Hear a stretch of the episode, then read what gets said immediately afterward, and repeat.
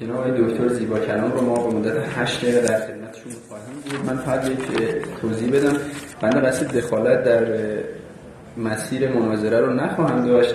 فقط طبق نظری که برگزار کنندگان جلسه داشتن به من منتقل کردم من با خدمت دو بزرگوار منتقل کنم. این هست که آنچه که می‌خواهیم از این مناظره که در یک فضای آکادمیک برگزار بشه و انشاءالله بر طبق آیه شریفی تبش عبادی الذین یستنون فیتبعون احسنا می‌خوایم که یک فضای یک دیالکتیک منطقی شکل بگیره که نهایتا به یک نتیجه برسیم و قطعا هم همین خواهد بود. اون چیزی که از من خواستن این بوده که ما اولا در مورد رابطه ایران قبل از انقلاب بحث کنیم بعد در مورد مسئله تسخیر سفارت آمریکا بحث کنیم که درست بود درست نبود مسئله پیرامونش مسئله سوم مسئله برجام خواهد بود. و یک مسئله آخری که من رو آخر مناظره مطرح خواهم کرد. در این سه مسئله. جناب دکتر زیبا ما هشت دقیقه در خدمت شما هستیم. از همکنون زمانشون شما میشه بفرمایید. با نام و یاد حضرت حق و با عرض و ادب همه خواهرم و برادران عزیز و احمد دانشگاه علوم پزشکی دانشگاه یزد. و تشکر از دو تشکر دانشجویی که میزبانی ما رو فراهم کردن و با سلام مجدد خدمت استاد و سردار ارجمند و جناب آقای دکتر قدیری ارجانه بنده عرض خودم رو شروع می‌کنم. به گمان من رابطه ایران و آمریکا و درستتر اگر خواسته باشیم بگیم حضور و نفوذ آمریکا در ایران بیشتر بعد از کودتای 28 مرداد سال 1332 هست که به تدریج داره پررنگتر میشه. قبلش آمریکا خیلی حضور جدی و پررنگ و فعالی در ایران نداشت و اون تصویر و تصوری که تصور منفی که از آمریکا به تدریج به وجود آمد هم به طب وجود نداشت. بنابراین شاید بد نباشه که یک نگاهی به کالبد شکافی نهضت ملی شدن نفت که منجر به کودتای 28 مرداد شد و از اون مقطع بعد هستش که آمریکایی‌ها حضور جدیتری در ایران پیدا کردن بیاندازید. ببینید خیلی کلی اگر خواسته باشیم بگیم نقش آمریکایی‌ها در جریان ملی شدن نفت دست کم در ابتداع ملی شدن نفت نقش منفی نبود از جهت منافع ملی ایران. و حتی میشه گفت یه جورایی کم و بیش موزگیریشون در سال 1330 1329 که حالا نفت ملی شده و جریان ملی شدن نفت وجود آمده یه جورایی میشه گفت متمایل به طرفداری از ایران هم حتی بود. و حالا می‌تونیم پیگیری بکنیم بگیم که دلیل اینکه چرا خیلی موزگیری آمریکایی ها علیه نهضت ملی شدن نفت خصمانه نبود. چندین عامل بودن یکی اینکه در اون مقطع دموکرات ها بر سر کار بودن و نگاه دموکرات ها خیلی نسبت به ایران برخلاف جمهوری ها خیلی رادیکال و تند نبود. دقیقه اصلی دموکرات ها در عصر بعد از جنگ جهانی دوم بیشتر نگرانی از نفوذ کمونیسم بود. بنابراین با توجه به اینکه در ایران هم یک حزب کمونیست نیرومندی به اسم حزب توده وجود داشت دقیقهشون این بودش که اوضاع و احوال و مناسبات سیاسی تحولات سیاسی در ایران به ای باشه که منجر به اینکه کمونیستا در ایران به قدرت برسن نشه. لذا وقتی که نفت ملی شد رو کرده خسمانه ای نداشتن و تلاش زیادی کردند که یه جورایی بین ایران و انگلستان یه جور مصالحه هم صورت بگیره. به علاوه میشه گفتش که برخی از شرکت های آمریکایی هم بیمیل نبودن که در انحصار نفتی ایران حضور پیدا بکنن که تا اون موقع عملا نفت ایران در انحصار کامل شرکت های انگلیسی بود یا انگلستان بود. و بالاخره آمریکایی ها در اصول قبول داشتن که قرارداد نفتی که با ایران هست بین ایران و انگلستان این قرارداد دیگه خیلی یک طرفانه است.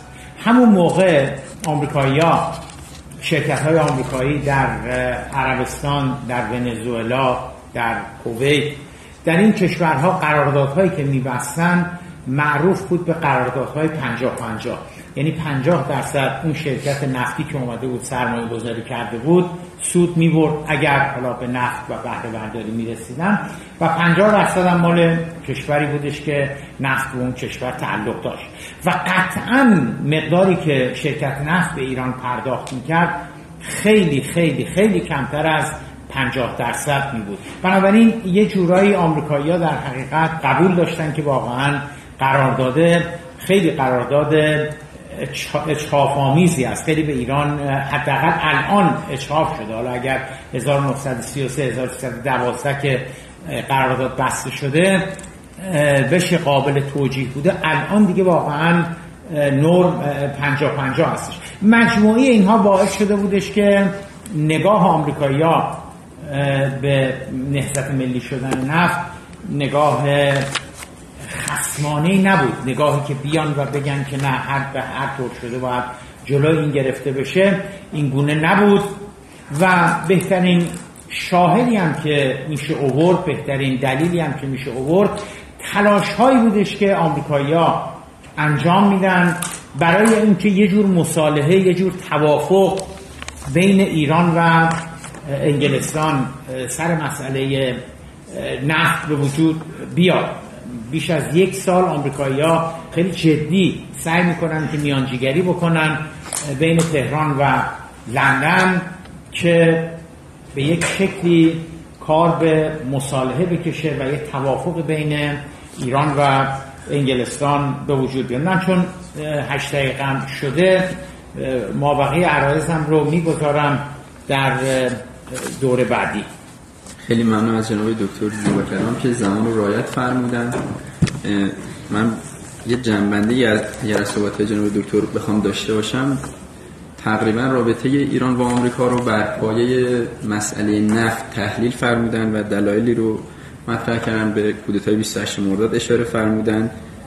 نفت رو خیلی مهم دونستن و نقش ابتدایی ایالات متحده در رابطه با ایران و موضوع نفت رو خیلی منفی ندیدند. من می‌خواستم که خواهش کنم از جناب دکتر قدری علیانه 8 دقیقه هم در خدمت ایشون باشه بسم الله الرحمن الرحیم. با عرض سلام خدمت عزیزان حاضر. تشکر از دو تشکر دانشجویی که دعوت کردن از حضور شما عزیزان از جناب دکتر زیبا کلام که پذیرفتن. این مناظره رو برای چند بار ما با هم داشته باشیم. در یزد عزیز دانشگاه پزشکی خب اشاره کردن نکته خیلی مهم گفتن و اون اینکه آمریکایی ها قبول داشتن که داره به ما اشخاف میشه و دلشون به حال ما سوخت و می‌خواستن کمک ما کنن. در که اصلا اینطوری نیست. آمریکایی ها دلشون برای کشور نمیسوزه که. البته اینا با هم رقابت های دارن. الان هم دارن اروپا آمریکا حتی بین کشور اروپایی. این اون اشکالی است که در تفکر مصدق بود. فکر کرد که اینا چون با هم یه جاهایی مثلا اون می‌خواد بیاد یه مقدار شریک بشه جای انگلستان یه مقدار بگیره می‌تونه رو دوستی اون حساب بکنه. همین خامخیالی هم دولت خودش رو ساقط کرد و هم 25 سال ایران رو گرفتار کودتا کرد و رژیمش پادشاهی. این این خیال و این تصور رو ما الان هم مشاهده می‌کنیم. بعضی فکر می‌کنم مثلا اروپایی ها مثلا ناراحتن از اینکه حقوق ایران توسط آمریکا به رسمیت شناخته نشده توسط برجام الان دارن یه چیزایی میگن. فکر من اینا میاد از ما حمایت می‌کنن.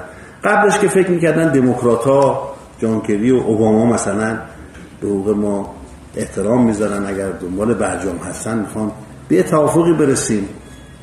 حالا ترامپ اومده به همه زده اما جانکری اخیرا گفتش که ما هم بنا داشتیم از برجام خارج بشیم منتها به موقعش. این از این قضیه اگر ما دشمن رو نشناسیم و رو دوست فرض کنیم ضربه می‌خوریم. کما اینکه کودتای علیه دکتر مصدق رو آمریکایی ها و انگلیسی ها با هم تدارک دیدن. و این خطا رو ما مرتکب نباید بشویم. و خب اون موقع شدن ما 25 سال گرفتار شدیم. یه خطا در شناخت دشمن در دشمن شناسی.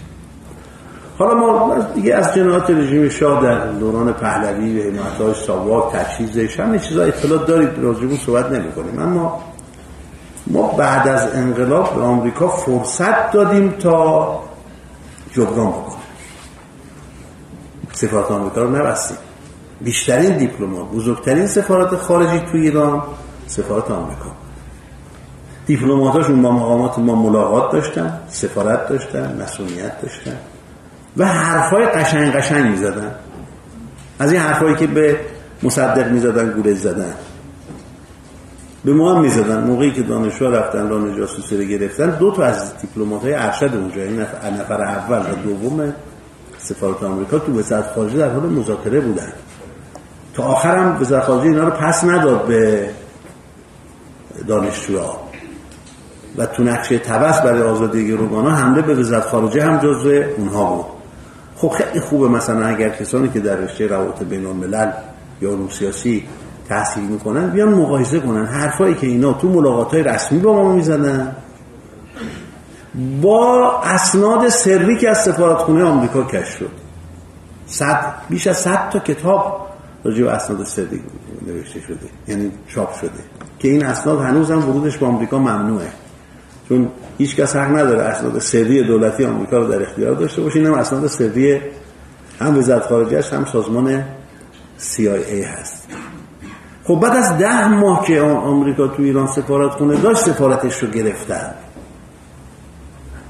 اسنادی که رو شد چی می‌گفت؟ اونا تو ملاقات علنی می‌گفتن ما می‌خوایم گذشته رو فراموش کنیم می‌خوایم آینده رو بسازیم می‌خوایم با شما مشارکت کنیم می‌خوایم در جهت بهبود وضعیت اقتصادی شما مثلا تکنولوژی در اختیارتون قرار بدیم در حالی که اسناد سریشون و مواضع واقعیشون رو تو این اسناد می‌شدید دنبال کودتا بودن دنبال تجزیه ایران بودن حمایت از تروریستان می‌کردن دنبال ضربه زدن به اقتصاد بودن جاسوسی می‌کردن شنود می‌کردن سند جر می‌کردن افراد رو به استخدام در میوردن حتی سراغ بنی هم رفته بودن به ماهی هزار دلار خریده بودنش و اسناد بود.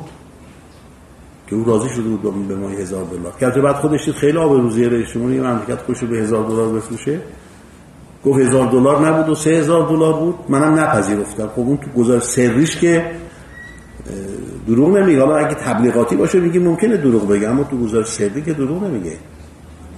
حالا بعدها هم اسنادی رو شد ویکیلیکس راجب اسناد دولت آمریکا در سطح جهانی که اینم معلوم شد که آمریکا همه جا جاسوسی می‌کنه. فقط مختص ایران نیست. همه جا دنبال ضربه زدن به منافع. بعد اسنادی که آقای اسنودن افشاگر مسائل امنیتی منتشر کرد. اونم نشون داد. من سفیر بودم تو مکزیک اونجا تو آمریکای لاتین می‌گفتن می‌دونی چرا تو آمریکای لاتین کودتا می‌شود؟ تو خود ایالات متحده آمریکا نمی‌شود. در اینکه آمریکا تو کشور خود سفارت نداره. اگه آمریکا تو کشور خودش هم سفارت داشت کودتا می‌کرد. یه کسایی مثل مرکل مثل نمی‌دونم مقامات انگلیسی می‌گفتن آقا ما که هم, هم پیمان شما در حقیقت می‌خواستم بگم ما که نوکر شماییم. از ما چرا جاسوسی؟ چرا ما رو شنود می‌کنید خب حالا کشوری که تمام تاریخش دشمنی علیه ماست. حالا بعضی میگن اگر سفارت اشغال نمی‌شد چی می‌شد؟ می‌شد مثل قبل از اشغالش قبل از اشغال چی بود؟ دنبال توته بودن دیگه. دنبال ضربه زدن به اقتصاد ما بودن. اگر وقت کردید موقع رفتید تهران برید. این لانه جاسوسی به صورت نمایشگاه در اومده. برید ببینید چی چه تجهیزاتی داشتن اونجا چیکارا می‌کردن. این کتابا رو الان دیگه سی دی هست و تو اینترنت میشه خوند. برید نگاه بکنید. اگر اشغال نمی‌شد لانه جاسوسی همون کاری رو ادامه می‌دادن که قبلش می‌کردن قبل از اشغال یعنی توطعه علیه همه چیز ایران. بعضی هم میگن شما مثلا اگه آمریکا ستیزی نباشه ما آمریکا شناسیم ما دشمن شناسیم دشمن رو نشناسیم میشه مصدق. حالا بعضی هم میان مثلا می‌خوان یکی تجلیل کنن میگن مصدق ایران است. میگن ما مصدق که ضربه زد به کشور ما. درسته که نفت ملی شد. اما افتاد دست آمریکا از دست انگلیس در اومد افتاد دست آمریکا دوتایی با هم شروع کردن خوردن. شما می‌دونید که ایران و آمریکا یه حساب مشترک داشتن. پول نفت ما می‌رفت تو اون حساب و آمریکا بدون امضای ایران حق برداشت داشت. تو چقدر وابستگی. خودش هر چقدر دلش می‌خواست می‌تونه از حساب برداره با یه امضا. به هر حال اینایی که میگن اگر لانه جاسوسی اشغال نمی‌شد هیچی توتاشو ادامه می‌داد. اگر رابطه برقرار می‌شد چی می‌شد؟ همین توتا رو بازم ادامه می‌داد. داشتن رابطه به معنی روابط دوستانه نیست. آمریکا تو عراق و تو لیبی سفارت داشت تو سوریه سفارت داشت و حمله کرد. و کلیا رو کش و بعد مثلا حالا این بلایی که سر سوریه آورده سر عراق آورده سر نمی‌دونم قذافی آورد. انگلیس با ما رابطه داره الان هم سفارت داره ولی کجا دشمنی دشمنیش کجا کم شده؟ قطنامه ای نیست توطعه ای نیست. علیه ما که انگلیس که با ما رابطه دیپلماتیک داره بانی اون نباشه. خیلی ممنون از جناب دکتر ردیلی ابیانه من یه جنبندی صحبتشون می‌کنم و یک مقدار بیشتر از زمان برای صحبت هم که از زمان بعدشون کسب خواهد شد. ایشون برخلاف جناب دکتر شروع ارتباط آمریکا با ایران رو هم خیلی مثبت نمی‌دونن و اون رو خیال خام نام نامگذاری می‌کنن. سر کار آمدن دولت پهلوی رو هم به حضور آمریکا در ایران منتسب کردن. و اعتقادشون بر این بود که تفاوت بین دموکرات و جمهوری خواه یا اروپا و آمریکا وجود ندارد و بقیه ادعایی که مطرح فرمودن و شما شنیدید ما ده دقیقه در خدمت جناب دکتر زیبا کلام پایین بود. من فقط یه تشکر بکنم از جناب دکتر دهخانی معاون فرهنگ اجتماعی دانشگاه علوم پزشکی. میگه گویند ذکر خیرش در خیل عشق بازان هر جا که نام حافظ در انجمن برایم در خدمت هستم جناب دکتر. خب اجازه بدید من خدمت آقای دکتر زهخانی عرض سلام و عدد داشته باشم. متوجه نشدم که جناب علی معاونت پژوهشی دانشگاهی هستید. معاون دانشجویی دیگه دیگه مهمتر. خب ببینید رسیدیم به اینجا که دید آمریکایی‌ها در جریان ملی شدن صنعت نفت دید خیلی منفی نبود و دلایلش هم خدمتتون عرض کردم.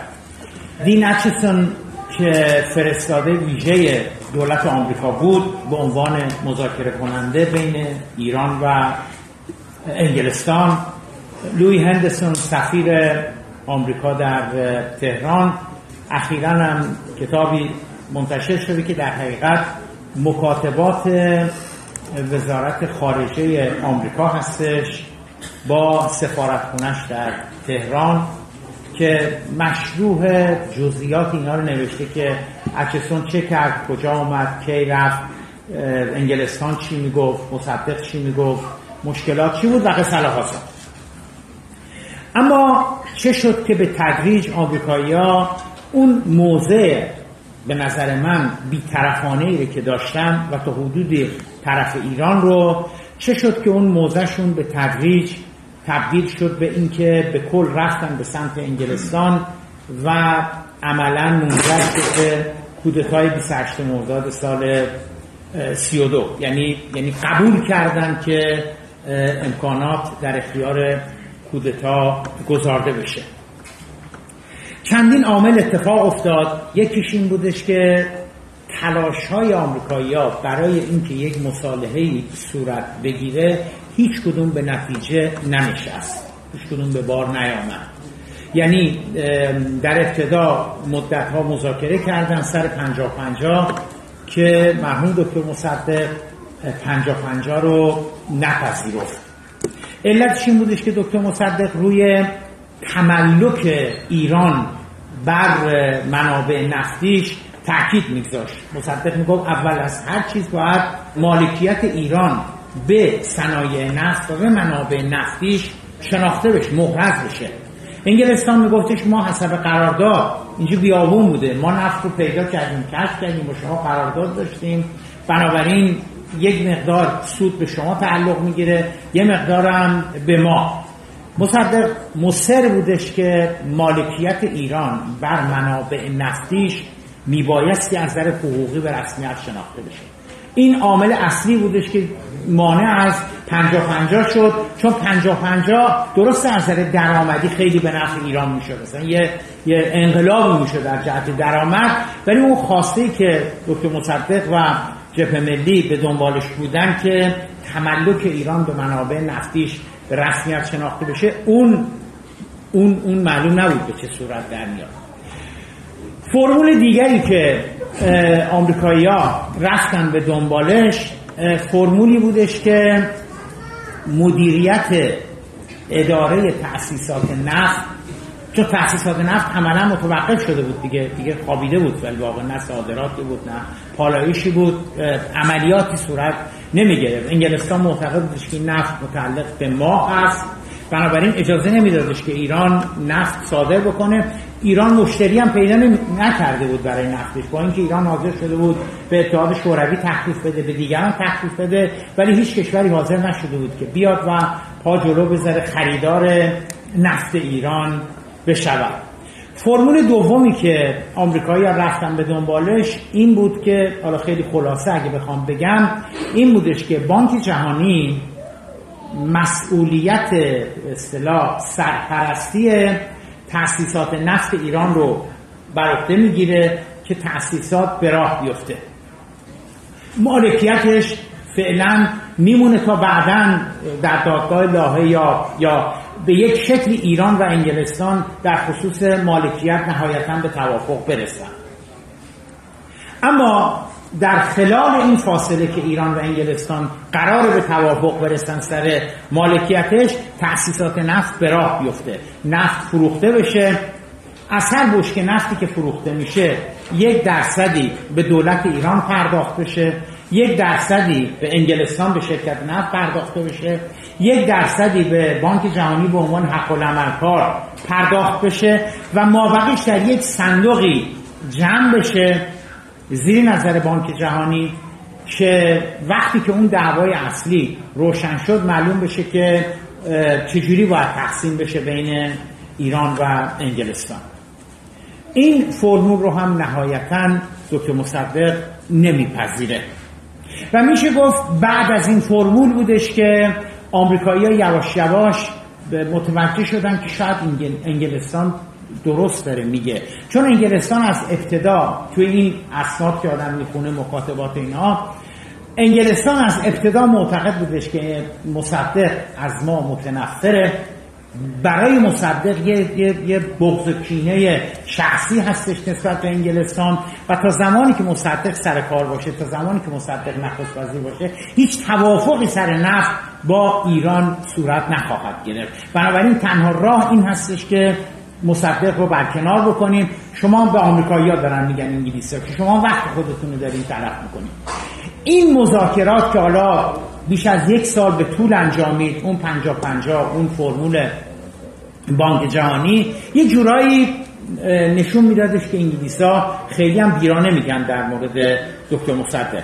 اتفاق دیگری که افتاد این بودش که در سال سی و یک سال دومی که دکتر مصدق چون دکتر مصدق از اوایل سال سی نخست وزیر شد تا 28 مرداد 32 که کودتا در کودتا. اتفاق دیگری که افتاد این بودش که اواسط سال 31 انتخابات شد در آمریکا و از وقت بعد ما جمهوری خواه آیزنهاور برنده شد. جمهوری خواه در اون انتخابات پیروز شدن برنده شدن. در انگلستان هم انتخابات شد و در انگلستان هم دولت محافظه کار آمد سر کار چرچیل آمد سر کار و اونها نگاهشون روی کردشون از اصلی و دیگران که مال حزب کارگر بودن خیلی رادیکالتر، تندتر و خسانتر بود نسبت به ایران. در آمریکا هم همینطور. در آمریکا وقتی نفت ملی شد و این مذاکرات داره صورت می‌گیره ترومن بر سر کار بود و آمریکایی‌ها واقعا به دنبال این بودن که راه حلی پیدا بکنن. اما آیزنهاور و جمهوری خواه وقتی وقتی وارد کاخ سفید شدن گفتن حالا اگر هم مذاکره شانسی می داشته عملا معلوم شدش که هیچ شانسی نداره. ما با اندازه کافی مذاکرات کردیم. بنابراین از نیمه دوم سال سی و یک به تدریج آمریکایی‌ها شیفت کردن رفتن به سمت انگلستان که انگلستان درست داره میگه و تنها راه سرنگونی دکتر مصدق هستش. در این حال در داخل کشور هم یک سری تغییر تحولات داره داره اتفاق میفته. من آقای مجدی چقدر وقتم تموم شده.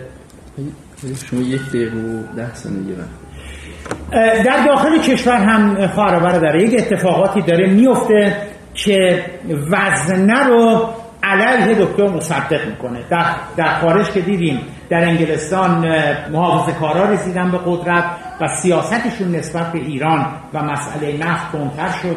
در آمریکا جمهوری خواه به قدرت رسیدن سیاستشون نسبت به ایران کنتر شد.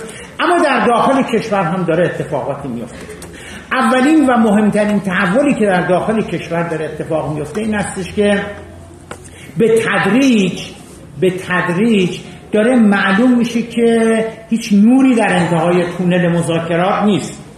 این بنبست نفت این همچنان ظاهرا داره ادامه پیدا می‌کنه و هیچ نوری بر این که توافقی صورت بگیره و نفت دو مرتبه جاری بشه درآمد نمی‌دونم ایجاد بشه و اینا این بحران نفت حل بشه هیچ نوری ظاهرا در انتهای تونل تونل نیست. بنابراین یه تعدادی از مخالفین مصدق که تا قبل از این جرأت نمی‌کردن رسما علیه و موضع گیری بکنن حالا یواش یواش شروع کردن که آقا بالاخره آخرش که چی بالاخره این وضع که می‌خواد ادامه پیدا بکنه داره از نیمه دوم سال سی و یک به تدریج داره شروع میشه.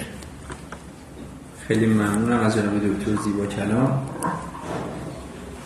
دوستان صحبت های بزرگوار رو شنیدیم. منتها چیزی که من متعجب کرده اینه که به قول حافظ میگه دیری است که دلدار پیامی نفرستاد ننوشت کلامی و سلامی نفرستاد. خیلی آرومید ما لور شیرازیم تمایل به خوابتون بالاست. اون یه فعالیتی دادی بیدادی یه نام نویسی پیش بچه ها گفتن آقای عزیزی و آقای زاره زارن نام نویسی می‌کنن. اگه دوست نام نویسی بفرمایید که از حضورتون استفاده بکنیم. من دوست داشتم در پارت بعدی که دکتر زیبا کلام صحبت میفرمایند به ما بگن که اگر خواستن چون وقت مطلب خودشون است. شما میفرمایید که اون سه تا راهکار که در مورد ملی شدن نفت بود آیا اون راهکار کدوم که از راهکارها رو میگید می‌تونست منجر به این بشه که بنبست برای دولت مصدق به وجود نیاد؟ این دوست دارم بعدا اگه لطف کنید جواب بدید. جناب دکتر قدیریان در خدمت شما هستم. بله. خب از قبل از انقلاب بیایم بیرون بیایم بعد از انقلاب سفارت هم که گفتیم. جنگ رو امریکا علیه ما شروع کرد. یعنی در حقیقت صدام به اذن آمریکا و با تحریک آمریکا این کار کرد. در طول هشت سال جنگ آمریکا همه جور حمایتی از صدام کرد. حتی کتاب هایی که بعدا نوشته شده پایگاه های جاسوسی CIA پایگاه CIA در اونجا بوده. این عکس های ماهواره اطلاعات رو می‌گرفتن به اینا می‌دادن و با هدایت اونها همه کشورها کمک می‌کردن به صدام در تجزیه ایران. این هم حالا یکی از برگه های سیاست آمریکا. کودتای نوژر هم که تلاش کردن را بندازن موفق نشدن. از اول انقلاب ما تحریم بودیم از اول انقلاب توته علیه ما بود از اول انقلاب تمام قدنامه هایی که علیه ایران صادر شده بانیش آمریکا و انگلیس و اسرائیل و اروپایی ها بودن. ولی خب موفق نشدن. یعنی واقعا آدم یه بررسی می‌کنه می‌بینه برخی از این توطئه هایی که توی مدت علیه ما کردن علیه هر کشور قدرتمندی می‌کردن اون کشور ساقط می‌شد. اما نظام جمهوری اسلامی ایران به یمن نظام اسلامی بودن و ولای بودن و مشارکت و حمایت مردم سر پامون و به چل سالگی رسید. این تصور غلطی که وجود داره دموکرات ها مثلا طرفدار حقوق بشرن جمهوری خواهی که هم سخترن اینا تو سیاست خاور میانه ایشون تفاوتی نیست. اسرائیل برای اینا تعیین می‌کنه.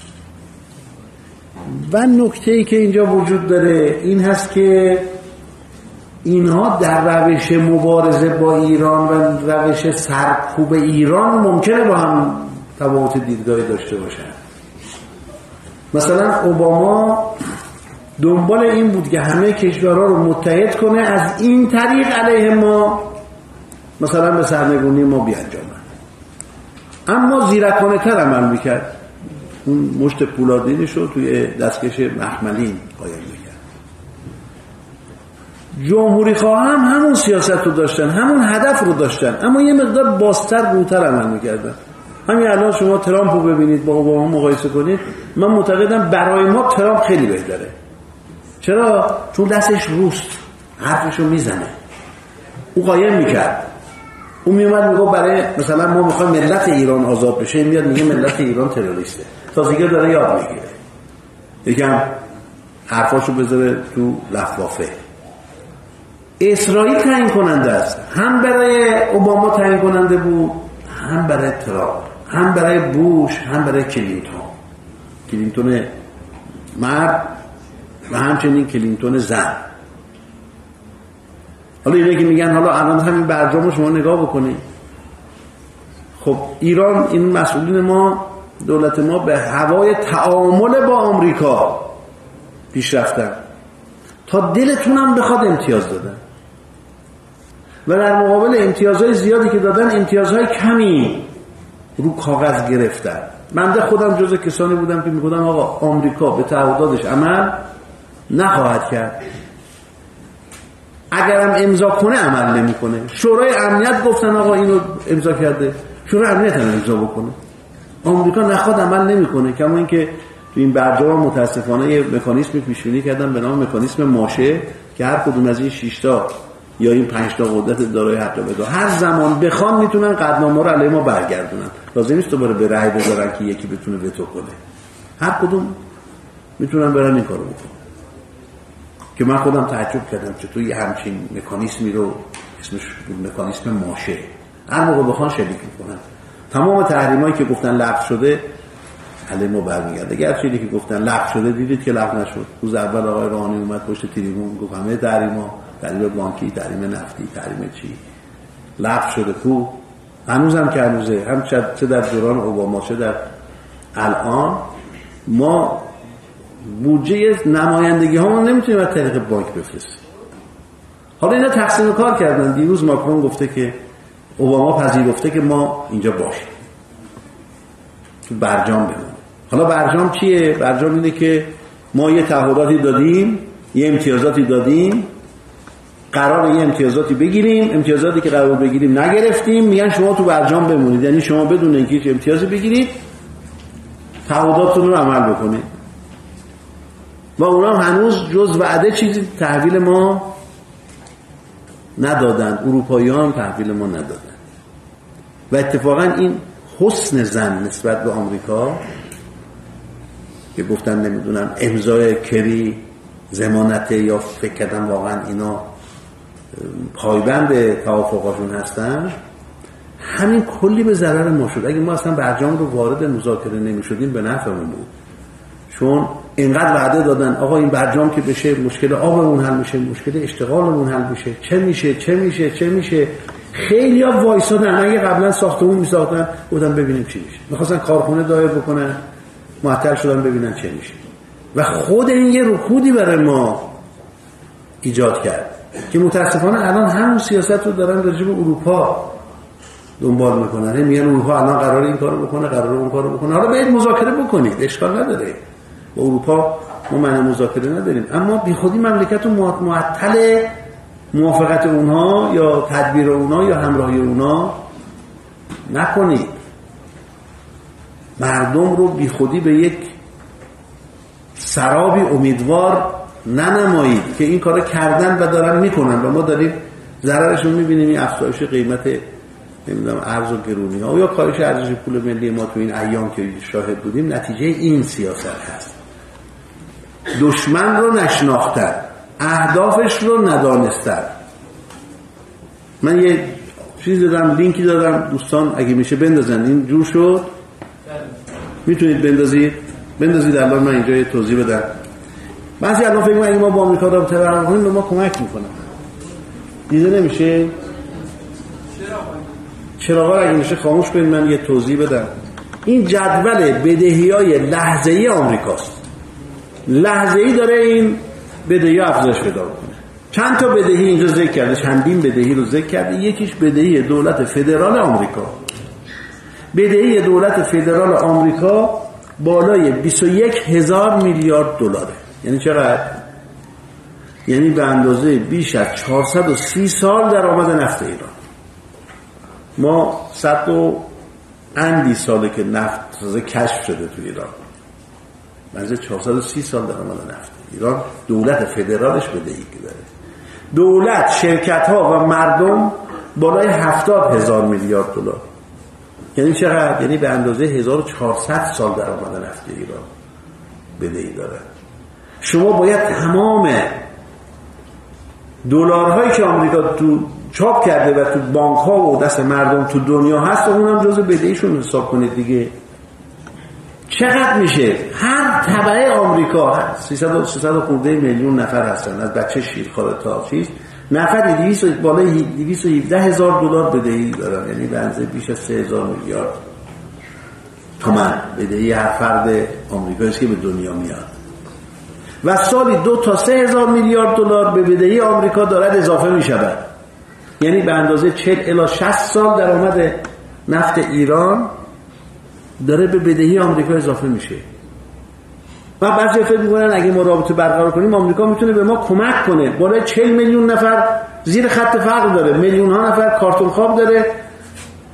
و سالانه چند میلیون نفر از طبقه متوسط سقوط می‌کنن. قرار نیست به کشوری کمک بکنه.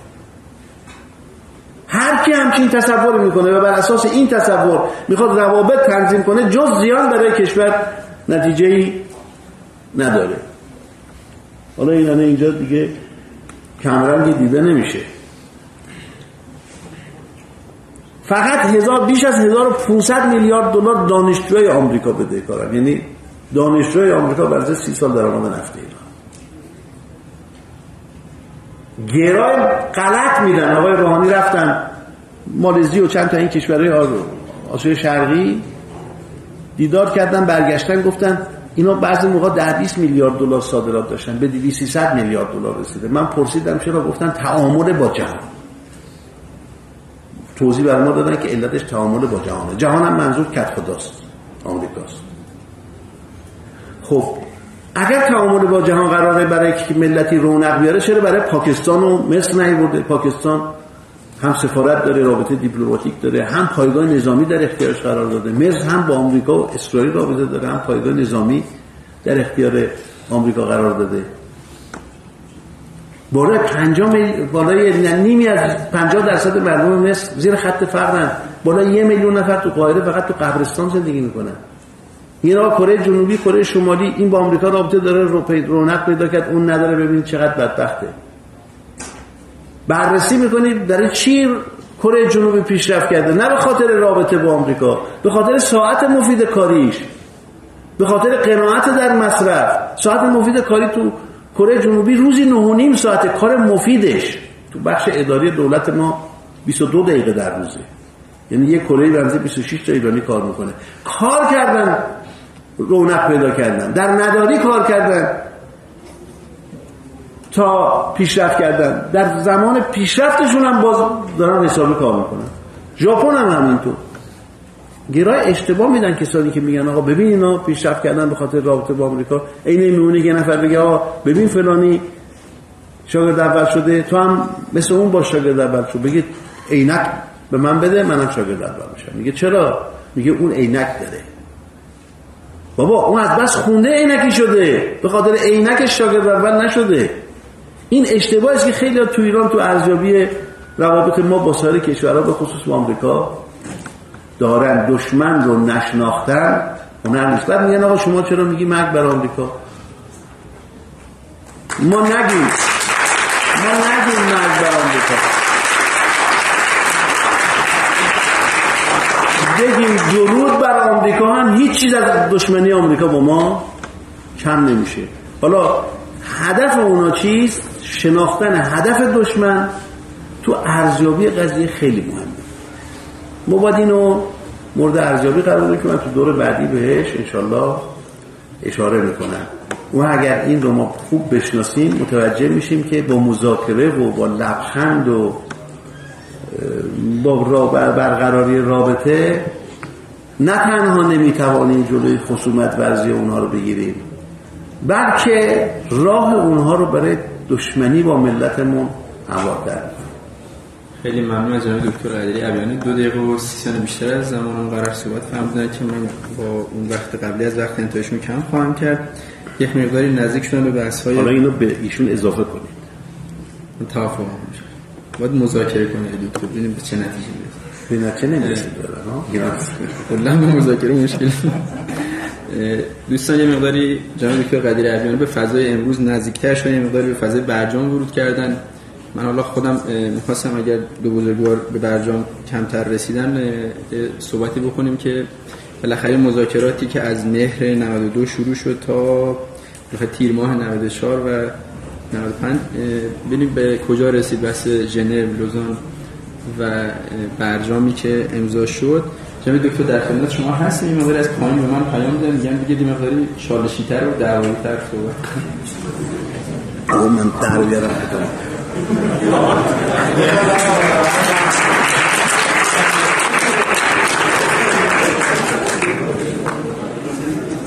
مشکل اساسی با این هستش که چهل سال دارن این شعارا رو تو کلمه می‌کنن و از تاریخ واقعی و حقیقی این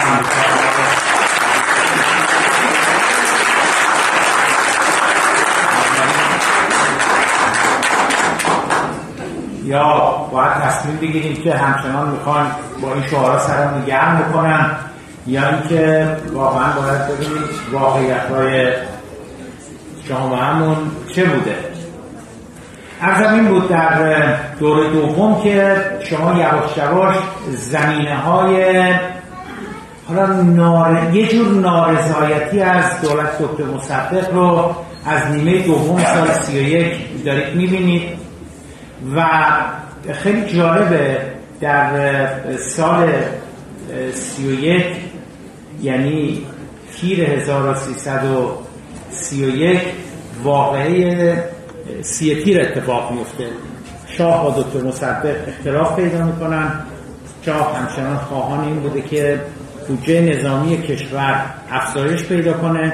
دکتر مصدق معتقد بوده که تو این شرایط خیلی بودجه کشور بودجه نظامی کشور رو اضافه کردن خیلی درست نیست. به علاوه یک سری از رو بوده که مصدق می‌خواسته در وزارت جنگ موقع اسم وزارت دفاع جنگ بوده و ارتش بوده. انجام بده. سر این به توافق نمی‌رسن و دکتر مصدق در تیر 1331 استعفا میده. نکته جالب این هستش که شاه احمد قوام السلطنه رو منصوب می‌کنه که بتونه بحران رو اداره بکنه اما مردم به دنبال این داستان که این اتفاق میفته به خیابون ها میریزن. آیت کاشانی فتوا میده از مردم می‌خواد که بیان از دکتر مصدق حمایت بکنن و خب خیلی به حمایت از مصدق و واقعی سیتیر اتفاق میفته یعنی انقدر تظاهرات به نفع دکتر مصدق و علیه شاه گسترده میشه که شاه مجبور میشه عقب نشینی بکنه و بعد از سه روز دکتر مصدق مجددا نخست وزیر میشه. ببینید این داستان داره در تیر 31 اتفاق میفته 14 ماه بعدش ما با کودتای 28 مرداد مواجه میشیم و جالبه که وقتی کودتا اتفاق میفته طرفداران شاه ده ها هزار نفر از طرفداران شاه روز کودتا به خیابون ها میریزن.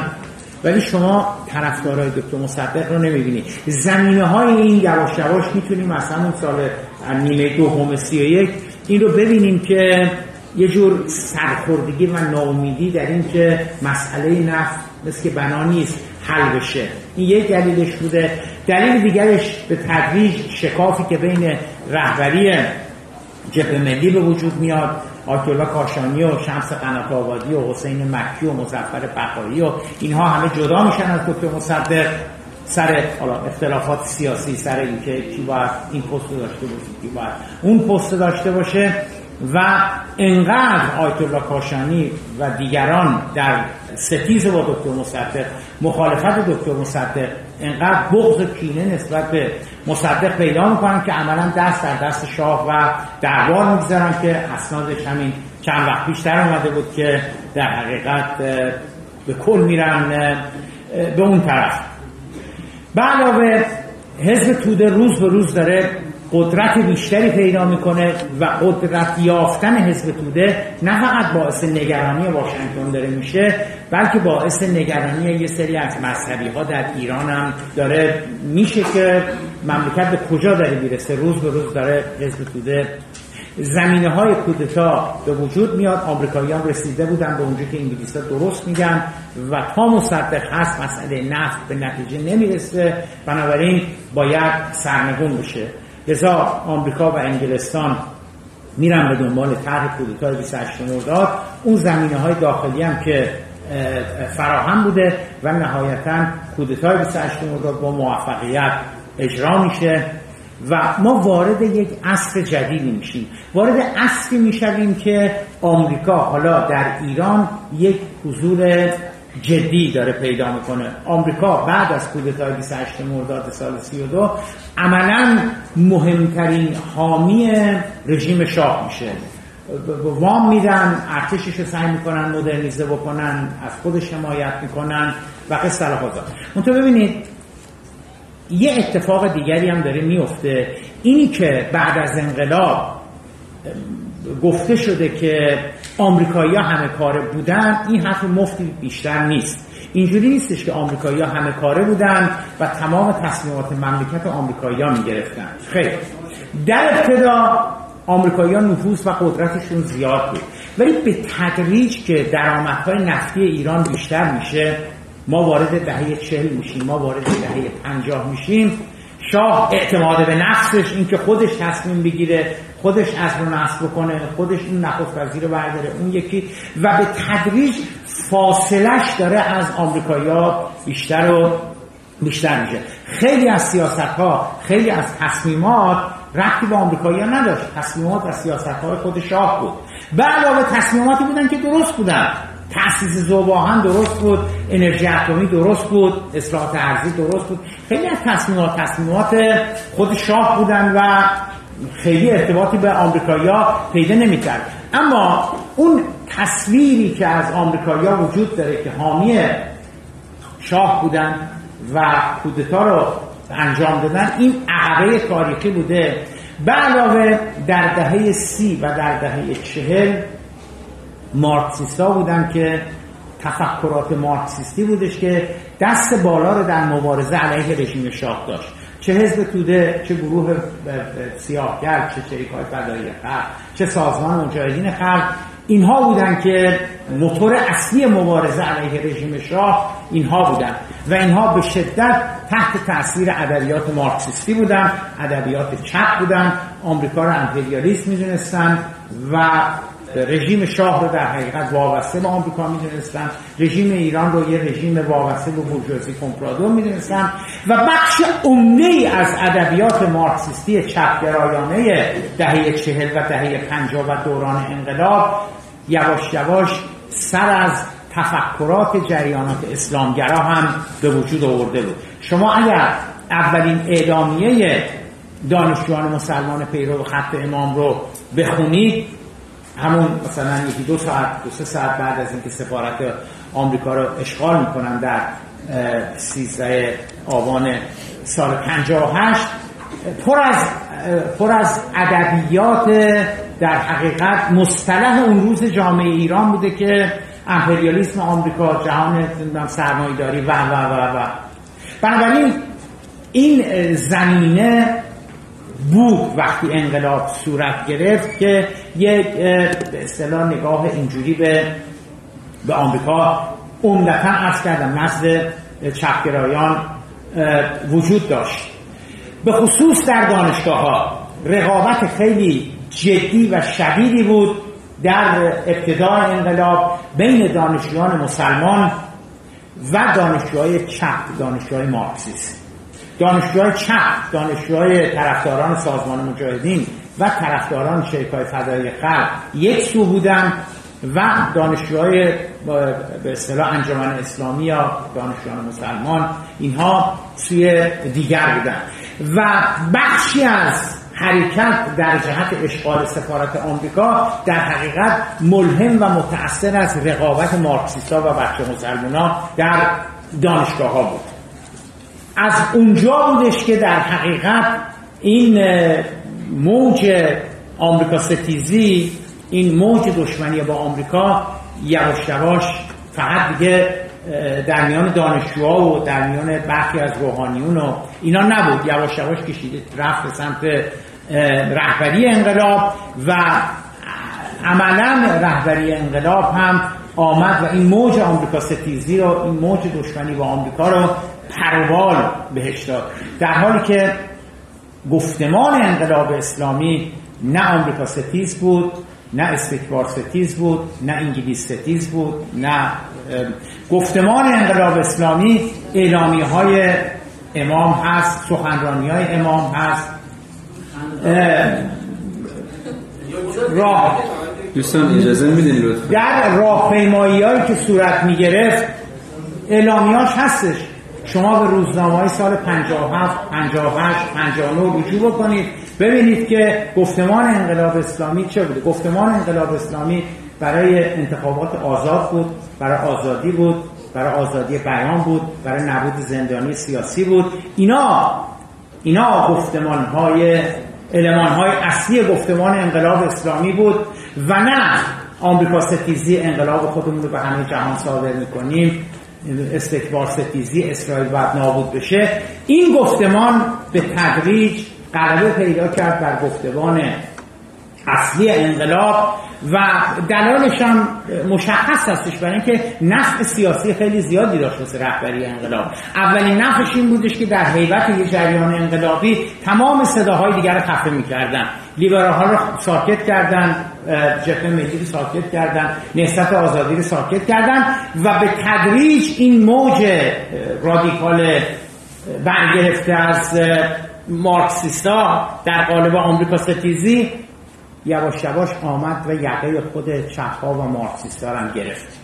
حزب تودم سال 62 مورد حجوم قرار گرفت و رساله ها بنابراین با توجه به اینکه وقت بند تمام شده است. ما بقیه مطالب را می‌گذارم برای دور بعدی.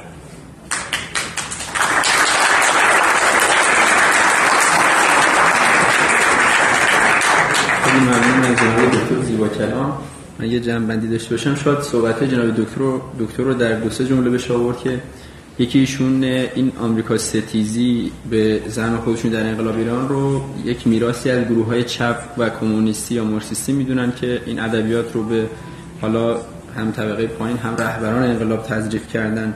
و یکی هم صحبت که در دکتر مصدق داشتن تقریبا ایشون معتقدن که سرسختی دکتر مصدق در عدم دادن امتیاز به بیگانگان باعث این شد که تقریبا همه نیروهای داخلی و خارجی احساس یک بنبستی وجود اومده و باید کودتا صورت بگیره.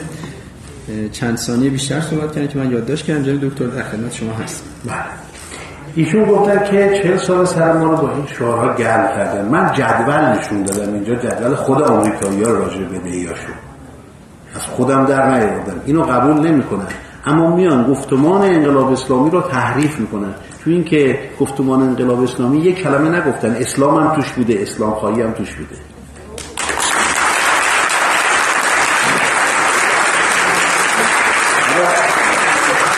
چی تعریف کرده؟ چون گفتن امپریالیسم پس اینا تحت تاثیر کمونیست بودن اگه تو این دانشجو هم تو بیانیهشون. بالاخره یه نوع قصه پردازی ایشون تو این مسائل داره آخر سر تمام ته حرف ایشون اینه که آمریکا رو براش حکم براعت صادر کنه. و ما خب فایده نداره. ببینید ایشون بودن اصلاحات ارزی چیز مثبت بوده. اصلاحات ارزی شاه مثلا میهن اصلاحات ارزی رو آمریکا برای شاه تدوین کرد. ایران می‌توانست نه تنها نیاز کشاورزی خودش رو تامین کنه بلکه می‌تونه صادر کنه. با این چیزی که اینا تحت عنوان اصلاحات ارزی راه انداختن به هدف اصلیشون که ایران برای خورد و خورد و خوراکش و گندمش و بقیه چیزاشم نیازمند واردات باشه رسیدن. چطوری این اینو مثبت ارزیابی می‌کنن اینها خاطرات یک کتاب هست کتاب آنتونی پارسونز خاطرات سفیر آمریکا در سفیر انگلیس در ایران. پنج سال قبل از انقلاب سفیر میشه. کتابش هم بعد از انقلاب چاپ کرده فارسی هم ترجمه شده. اونجا میگه من اولین کاری که کردم پنج سال قبل از انقلاب تو اوج روابط انگلیس و انگلیس با ایران و آمریکا با ایران. میگه بازرگان ها رو جمع کردم. گفتم مبادا در ایران سرمایه گذاری کنید. فقط جنس مصرفی بفروشید. که اگرم ناچار شدید چیزی سرمایه گذاری کنید کالاهای مونتاژ که وسایل یدکیش از انگلستان بیاد. از این جهت ایران بهترین بازار برای مصرف کالاهای انگلیسی در جهان سوم. حالا جهان سوم چین با اون جمعیت. هند با اون جمعیت و خیلی کشورهای دیگه. ایران با 36 میلیون یا 30 میلیون مثلا جمعیت بهترین بازار برای مصرف هست اینا سیاستشون این نبوده. حالا ایشون گفتن نخست وزیر رو خود شاه تعیین می‌کرد. این از کجا دارن میگن؟ همه وسایل تاریخی نشون میده که انگلیس و آمریکا می‌گفتن که نخست وزیر بذار حتی رئیس ساواک میاد یه تو اسناد بود پلو شاه میگه آقای حضرت آقا شما این که به اصطلاح هویدا که هم بهاییه هم همجنس بازه گذاشتید نخست وزیر توی کشوری که دین در اونجا در بین مردم حاکمه این به اصطلاح به ضرر سلطنت شماست. میگه مردم از کمر به پایین آزادند این حرفیست که شاه جواب میده. حالا مثلا انقلاب شاه و مردم همون موقع می‌گفتن ما می‌خوایم ایالتی به ایالتی بکنیم نمی‌دونم. به زنها حق رأی بدیم که امام گفت مگه مردها آزادن رأی بدن؟ مگه مردها واقعا حق رأی دارن که تو می‌خوای تحت عنوان آزادی به زن مثلا یه حرکاتی رو شروع بکنی؟ که حالا رضاخان کارش چی بود؟ اومد گفتش که رفت ترکیه دید. اونجا یه مقدار مثلا پیشرفت داره. بی هجابی اونجا رو آورد ایران. گفت چادر و هجاب ممنوع. برای آقایون گفت باید کلا سر کنن یه کلاه ترکا سر میگردن. گفت اینم اجبار است. که حالا مردم مقاومت کردن. حالا این آدمای مستقل رضا شما من عکسش تو سایتم هست. این مسئول نظافت استبل سفارت هلند بوده. برش میدارن انگلیس می‌ذاره پادشاه. یه روزی هم که بهش میگم برو نمیگه چرا برم. میگه کجا باید برم؟ بهش میگم میبریمت هند بعد میبرنش آفریقا همین اتفاق برای شاه میفته وقتی بهش میگم باید بری نمیگه کجا بر... چرا برم. میگه کجا برم به مبارک گفتن تو باید بری بری برای اینکه انقلاب برای که اون نظام شاهنشاهی بتونن حفظ کنن منافع خودشون بتونن حفظ کنن. به مبارک گفتن تو باید بری برای چی برم؟ من برای این مملکتم من همینجا باید بمونم همینجا هم باید دفن بشه. نه رضا خان نه پسرش همچی حرفی نزدن تو اسنادشون هست. هر 48 ساعت یه بار سفرهای آمریکا انگلیس با شما ملاقات داشتن. رئیس CIA در سفارت آمریکا هر شنبه با شما ملاقات داشت. ملاقات داشتن چیکار بکنن؟ ملاقات داشتن بهش بودن چیکار بکن؟ اونا تعیین می‌کردن کی بیاد یه موقع یه آمریکایی تعریف می‌کنه میگه که من توی جلسه ای به شاه گفتم که این جنرالتون خیلی خوبه. گفت تموم شد. اون جنرال فرداش عزل شد. گفت بوسه من این باید تنها مهره آمریکا و انگلیس تو ایران باشه. امید اونا فقط باید به این باشه. ببینید ما یه همچین حکومتی داشتیم. بعد حالا این اسناد چی نشون میده؟ ببینید ما در یه دوره گذاریم. آمریکا رو به افول است.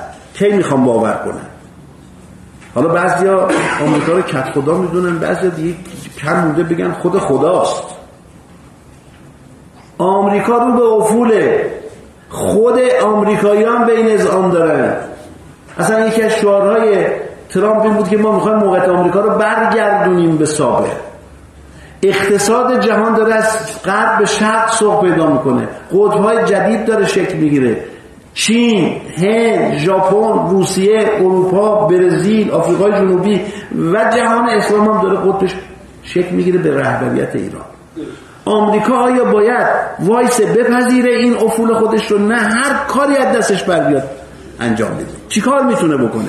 می‌تونه بره با این کشورهایی که بعضیشون هم مثل روسیه و چین و هند که بمب اتم هم دارن و اروپایی هم که دارن بره با اینا بجنگه با جنگ نمی‌توانه. تنها رایی که براش مونده برای اینکه افول پیدا نکنه از موقع تکبر قدرتی اینه که منابع نفتی رو تصاحب کنه اگه منابع نفتی رو تصاحب کرد هم چین هم ژاپن هم هند هم اروپا هم خیلی از کشورهای دیگه مجبورن اطاعتش بکنن. لذا استراتژی آمریکا اشغال منابع نفتی و تصاحب اوناست. منابع نفتی ما هم کفافش نمیده. باید کل منطقه خلیج فارس حوزه دریای خزر شمال آفریقا و آمریکای لاتین رو تصاحب بکنه. این کار رو بکنه تموم کار. دیگه صحبت از دنیای چند قطبی نخواهد بود.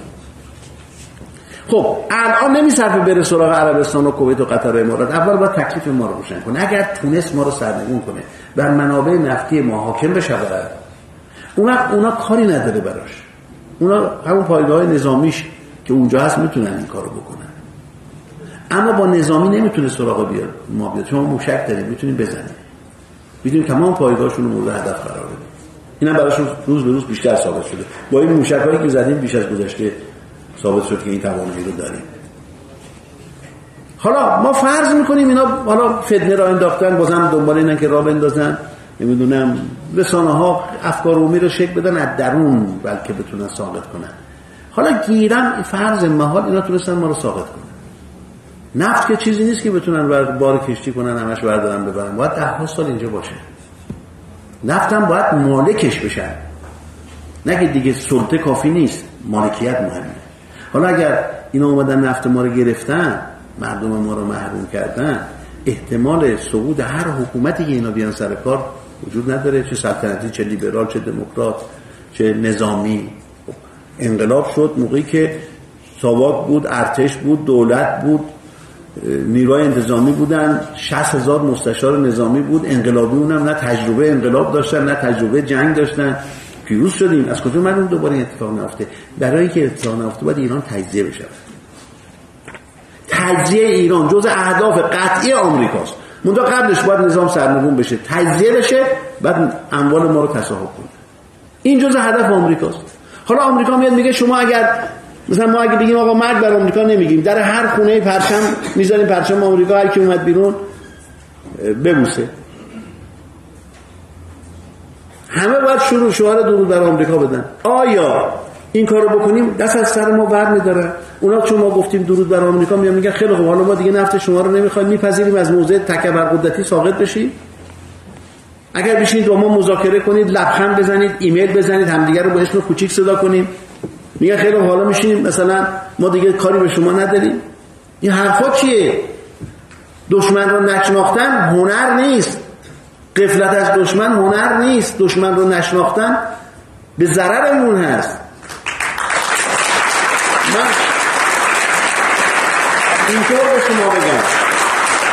اینطور به شما بگم. اگر ما کوتاه بیایم در مقابل آمریکا اینقدر کوتاه بیان تا بگیم آقا اصلا ملت ایران یه پارچه مسیحی شد. دست از اسلام هم کشید. آیا اونا دست از سر نفت ما برمیدارن؟ اونا نمیگن چون شما مسیحی شدی ما دیگه میپذیریم از موضع تکبر قدرتی ثابت بشیم.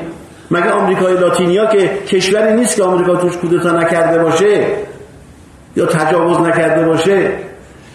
مسلمانن مسیحی هن. از ما آمریکاییش هم هستن.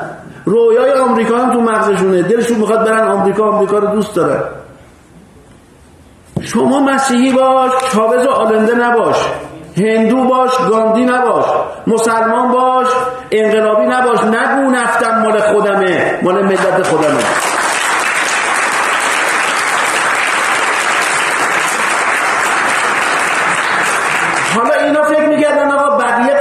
دیپلماسی بلد نبودن نتونستن با آمریکا به تعامل برسن. اینا دیگه استاد عرصه دیپلماسی هم آقای روحانی شیخ دیپلمات بهش میگن هم آقای ظریف دیپلماته. بلده با دنیا صحبت بکنه حالا اگه فوش میده به ما میده به اوباما که میگه که تو این آدم معدبیه این آدم خوبی هم امضاشون زمانته خب رفتید معامله کردید مذاکره کردید به توافق رسیدید نچش کو؟ چی شد؟ الان اومدن دنبال این افتادن که AFT رو تصویب کنن و AFTA رو تصویب کنن و این CFT رو تصویب کنن و چی چی دست. ببینید NPT FATF NPT یه چیزی بود. گفته آقا ما برای شما حق قائلیم. شما انرژی هسته‌ای داشته باشید. کمکتون می‌کنیم. فقط اجازه بدید شما فقط دنبال سلاح هسته‌ای نرید. ما گفتیم باشه امضا کردیم از قبل هم امضا کردیم از زمان شاه. شما بعد از انقلاب یک مورد نشون بدید اینا به ما کمک کرده باشه. در حالی که طبق اون باید می‌کردن. FATF و نمی‌دونم این چیزای دیگه هم.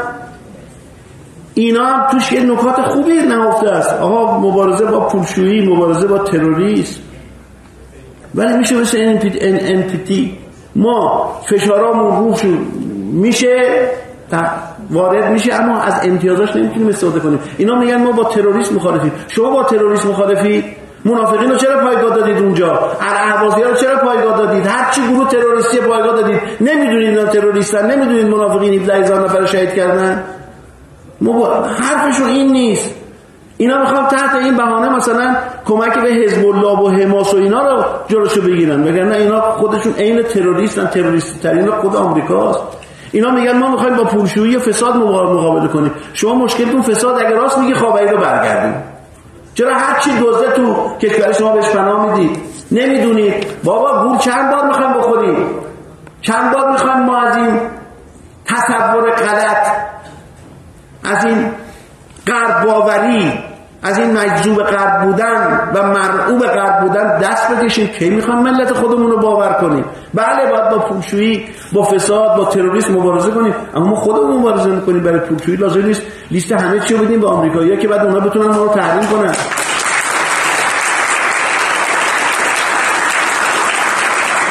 اینا هم دارن میگن هم که گفتن اگه برجام ما چیز کنیم مشکل آب خوردن ما حل میشه اشتغال ما حل میشه همه چی ما حل میشه. خب بعد تبدیل شد به سیب و درخت سیب و گلابی که حالا مونده تا محصول بده. الان میگن اگه FATF رو تصویب کنیم نمی‌دونم مشکلات ما حل میشه. آقا مسئول تحریم ایران در وزارت خزانه داری آمریکا از مسئولین عالی رتبه FATF اینا دنبال این راه های دور زدن تحریم ها رو ببندن.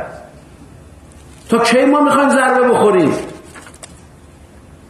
حالا اگر یه افرادی نیان از آمریکا و اسرائیل دفاع بکنن چه حرفی برای گفتن دیگه داره خدا وکیلی. حالا آقای زیبا کرام همه جا میگه اگه آمریکا ستیزی رو از مثلا نیروهای ولایی بگیریم چی برای ما میمونه؟ من میگم اگر سخنگوی آمریکا اسرائیل شما بگیریم چی میمونه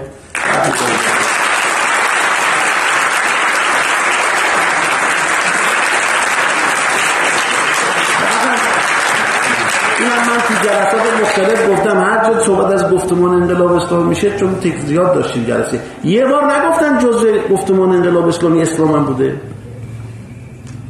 همش آزادی یا زندان سیاسی نداشته باشیم یا چی داشته ما آزادی اسلامی می‌خوایم ما نمی‌خوایم اینجا فحش را بیفته.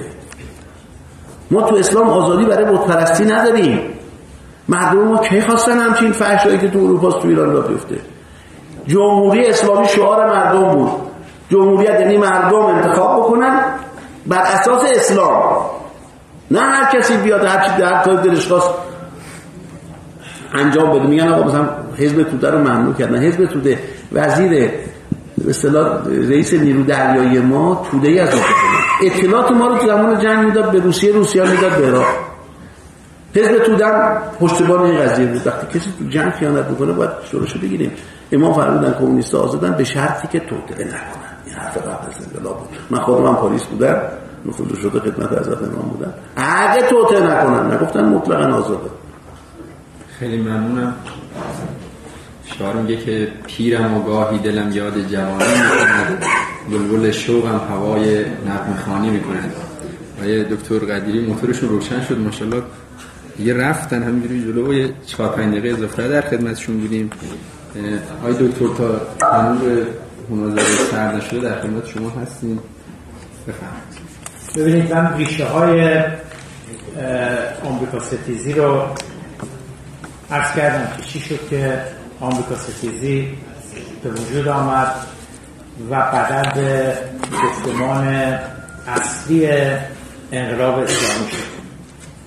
و من اینو بارها و بارها گفتم که از تندروها اگر که شما آمریکا ستیزی رو بگیری اگر قرار امشب مثلا تندروها نقطه سخنرانی داشته باشن و آمریکا ستیزی به آم...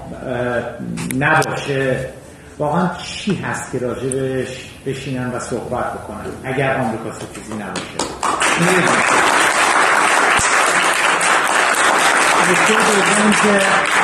نکته دوم که من بارها و بارها چه با آقای دکتر قدیری عبیانی چه با سایر آقایونی که مال اون جناح هستن صحبت کردم این مناظره ها گفتم که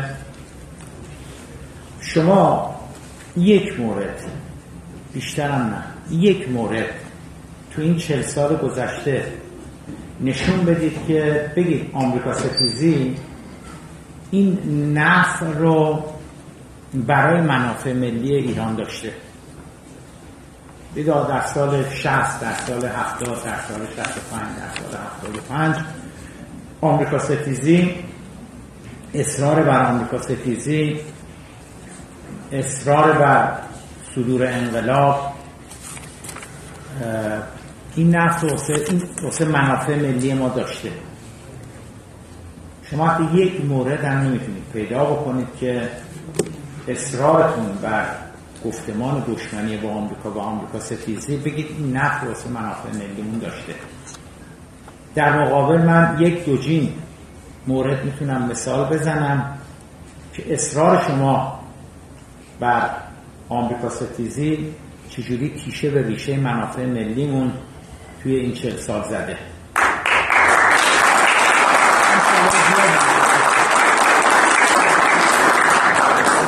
اوورد. ببینید یه نمونهش چون آمریکا ستیزی باعث میشه که یک سری سیاست هایی در کشور ایجاد بشه که وقتی شما نگاه می‌کنید ببینید که واقعا تنها محرکه یا اون تنها نیروی محرکهش عملا آمریکا ستیزی بوده. یعنی به راه افتادن این جریان فقط و فقط هیزومی میریخته نفت میریخته روی پوره آمریکا ستیزی که این مشتعل بشه. یه نمونهش هسته ای یه نمونهش هسته ای هسته ای بیش از اون چه که برای هسته ای باشه هسته ای بیش از اون چه که برای پیشرفت تکنولوژی باشه پیشرفت صنایع و چه می‌دونم. چیزهایی که وابسته به هسته باشن هسته بیشتر برای آمریکا ستیزی بود. حاصلش چه شد؟ حاصلش چی شد؟ حاصلش این شدش که میلیاردها دلار در فردو هزینه شد. شما می‌دونید الان فورد تبدیل به چی شده؟ تبدیل به انباری شده. آقا خواهش می‌کنم اسم نمیسین صحبت کنید یه محیط به هم میلیاردها دلار خرج به راه انداختن ساختن سانتریفیوژها شد که ازش اورانیوم سه درصد غنی شده بگیریم. الان سانتریفیوژها همه اوراق شدن و نگه داشتیم اینا رو برای مثلا 5 سال دیگه 10 سال دیگه. همون موقع که توافق هستی صورت گرفت سال 94 همون موقع سانتریفیوژ هایی که بودن به مراتب راندمان و کاراییشون چندین برابر سانتریفیوژ های ساخت ایران بود. حالا شما فرض بگیرید پنج سال دیگه ده سال دیگه ما این سانتریفیوژ ها رو تو انبار می‌خوایم در بیاریم. و می‌خوایم اینا رو علم بکنیم. ببینید چه فاصله ای چه شکافی از نظر صرفا از نظر فنی بودن بین ما و و دنیا به وجود آمده.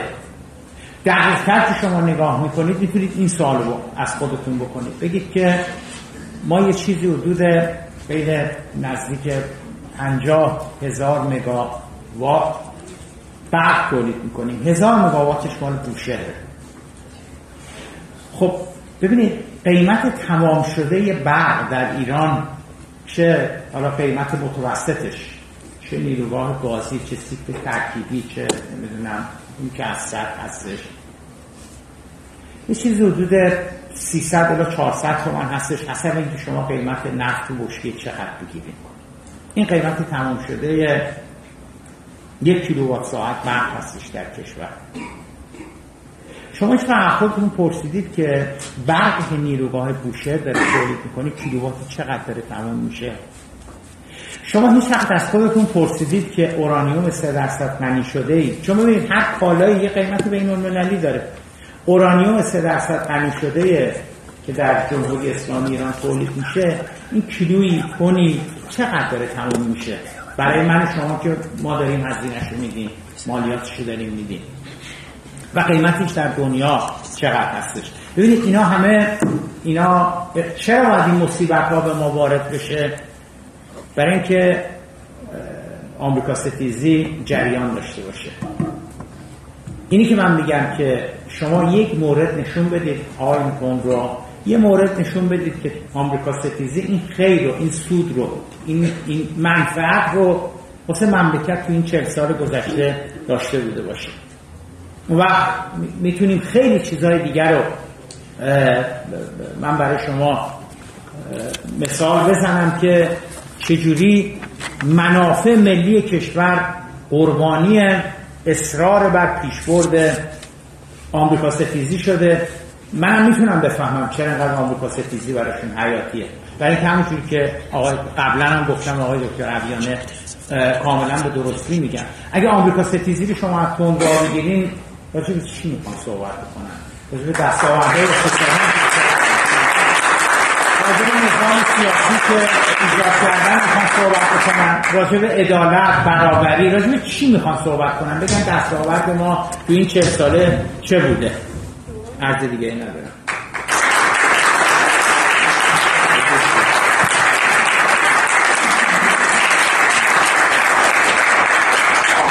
دکتر اگه اجازه بفرمایید من دو تا سوال از هر دو رو مطرح می‌کنم که در حد چهار دقیقه لطفا فرمایید جواب بدین من ممنون می‌تونم یکی این که لطفا تحلیل خودتون رو در مورد برجام و این سرمشش بفرمایید و یکی که سیاست خارجی دولت مطبوع شما رو بعد از انقلاب لطفا فرمایید کدوم یکی از دولت بوده؟ در چهار دقیقه من خواستم از نظرتون استفاده کنم. خیلی ممنون. من به آقای دکتر قدیر عبدانه اول جواب چون ایشون وقتشون در واقع تمام شده شما چهار دقیقه فرمایید که بتونیم چهار دقیقه من معتقدم که به عنوان یک قاعده کلی هر حرکتی هر فرایندی هر روی کردی که بخواد یه جوری منجر به تمیز زدایی با دنیا بشه منجر به تمیز زدایی با غرب بشه با آمریکا بشه جریان تند رو اجازه نمیده. این جریان پا بگیره در ایران این رو کرد پا بگیره.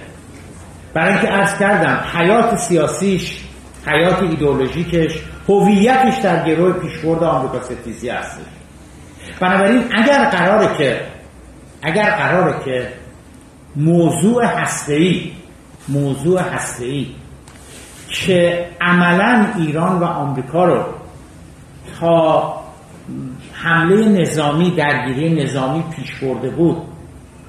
اگر قراره که این مسئله حل بشه بین ایران و آمریکا و ایران و آمریکا بتونن سر فعالیت های هسته با همدیگه توافق بکنن و این سوال مطرح میشه که خب سر چرا سر چیزهای دیگه با همدیگه به توافق نرسیم؟ آیا آمریکایی‌ها می‌خوان در افغانستان طالبان بر سر کار باشه؟ خیر. آیا ما می‌خوایم طالبان بر سر کار باشه؟ خیر. آیا آمریکایی‌ها می‌خوان در عراق گروه تندرو داعش نمی‌دونم سلفیه نمی‌دونم حنبلی سر کار باشن؟ خیر. ما نمی‌خوام اتفاقا تو خیلی از زمینه ها ما و آمریکایی‌ها با هم دیگه اتفاق نظر داریم. بنابراین اگر مسئله سر مسئله هسته ما بتونیم به توافق برسیم سر چیزای دیگه می‌تونیم به توافق برسیم. خب اگه ما یک یکی سر این مسائل با آمریکایی‌ها به توافق برسیم تکلیف آمریکا ستیزی چی میشه. تکلیف ماهیت انقلاب اسلامی که به وجود آمده که تو دهن آمریکا بزنه تو دهن انگلیس بزنه اسرائیل نابود بکنه انقلاب ایران رو به همه دنیا صادر بکنه تکلیف این چی میشه؟ بنابراین هر حرکتی که به نوعی می‌خواهد منجر به تنیز زدایی بشه به سمت تنیز زدایی به آمریکا و غرب و دنیا بره تندرها جلوشو می‌گیرن. وقتی که مذاکرات شروع شد قطعا شما یادتون میاد وقتی که مذاکرات شروع شد در سال 92 مذاکرات اصلی شروع شد چه کردن تندروها که ما چرا داریم با آمریکایی مذاکره می‌کنیم؟ مگه امام نگفتن که ما نباید با آمریکایی مذاکره بکنیم؟ یعنی چی که آقای ظریف بشینه با جان کری دست بدن خوشم با هم دیگه راه برن با هم دیگه بخندن نمی‌دونم. این اصلا این این ای وای انقلاب بین رفت نمی‌دونم اسلام بین رفت.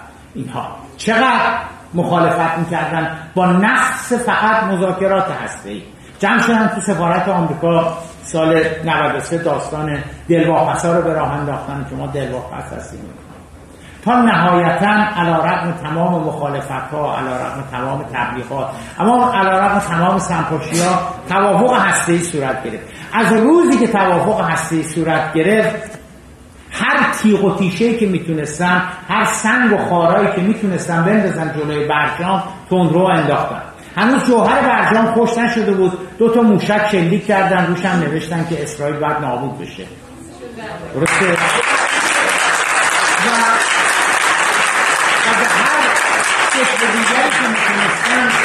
به هر شکل دیگری که می‌تونستن دعاهاشون هم نهایتا مستجاب شد. یه تندرو در آمریکا پیدا شد به اسم ترامپ.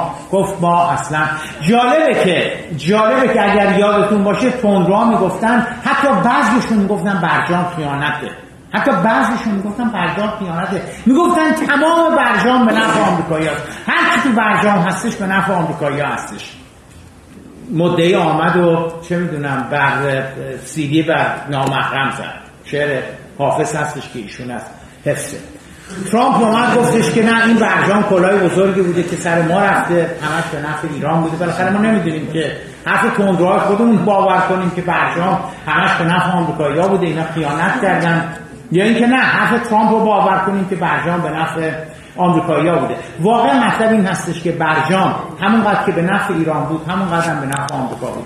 تو برجام یه سری امتیازات ما داده بودیم یه سری عقب نشینی ما کرده بودیم یه سری اونا کرده بودن. منتها تندروهای اونا تندروهای اونا یعنی یعنی جریانات تندرویی که در آمریکا وجود دارن در اسرائیل وجود دارن در عربستان وجود دارن. و به چیزی کمتر از نبود جمهوری اسلامی ایران رضایت نمیدن. به هیچ وجه مایل نبودن که برجام ادامه پیدا کنه و نهایتا آمریکا از, از برجام آمد بیرون. من معتقدم تندروهای خودمون قلبا خوشحال شدن وقتی وقتی ترامپ از تو برجام آمد بیرون.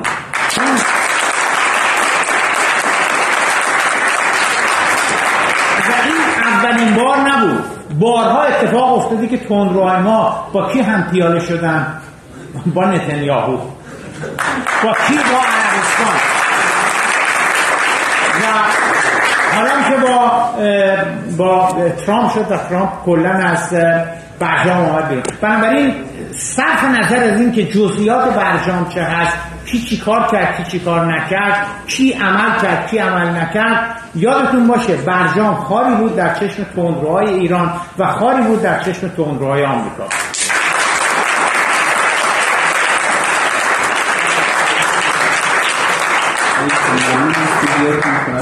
چون می‌خواستیم نگاهانیت من ببینیم آینده برجام رو نفهمیم چطور پیشی می‌کنیم و آیا برداشت من درست که سیاست خارجی دولت های روحانی و آقای محفوظ طبیعتا ذهنی شما؟ من معتقدم که هر سیاست خارجی که به سمت تنش زدایی بره به سمت اینکه هزینه وحشتناکی که داریم به خاطر آمریکا ستیزی، غرب ستیزی، استکبار ستیزی. از محل منافع ملیمون می‌پردازیم. هر دولتی هر سیاست خارجی که ما رو دور بکنه از تنشزدایی و به سمت یه جور یه جور فاصله گرفتن از تنشزدایی ما رو سوق بده. من به شدت با چنین سیاست خارجی موافق هستم. خیلی ممنون جناب دکتر زیبا کلام. تشریحشون بفرمایید.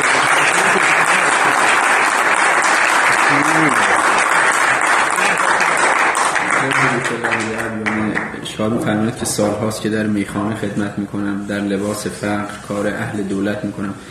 من خواهش مندم شما هم سیاست خارجی مطبوع دولت مطبوع مورد نظرتون رو بعد از انقلاب رو بفرمایید و پیشبینی آینده برجام رو برای ما بفرمایید. ببینید ایشون گفتن که یه فایده ما نشون بدیم از دشمن ستیزی یکی اینکه نتونستن کودتای زمان مصدق رو تکرار کنن و نظام رو سرنگون کنن یا نظام فاسده وابسته بیارن. این یکیش. گفتن که هسته به چه درد می‌خوره؟ هسته به چه درد می‌خوره؟ مثل اینه که بگن برق به چه درد می‌خوره. چون هسته ای می‌خواد برق تولید کنه دیگه. حالا وقتی خاموشی ها شروع میشه تو تابستون تو زمانهای دیگه برق نداشته باشن مردم می‌فهمن. این حرفی که هسته به درد می‌کنه عین اینه که مثلا یه زمانی میگن آقا برق می‌خوایم چه کنیم؟ مگه ما بدون برق زندگی نمی‌کردیم؟ اگه برق بده چرا آمریکا 100 تا پایگاه تولید انرژی هسته‌ای داره؟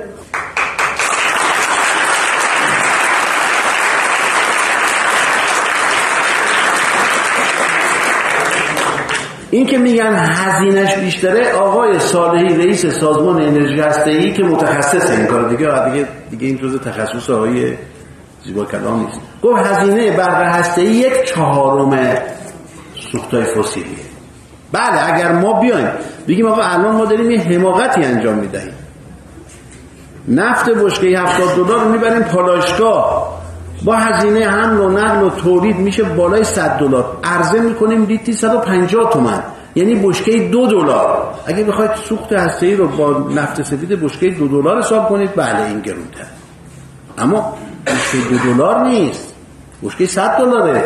به قیمت های واقعی اگه حساب کنید سوخت هسته‌ای هست. بعد کی گفته ما باید محروم بشیم از سوخت هسته‌ای وقتی حق همه ملت هست یه ملتی مثل ملت ما با چند هزار سال سابقه تمدنی حق هسته‌ای نداشته باشه. آمریکا با 300 سال سابقه داشته باشه؟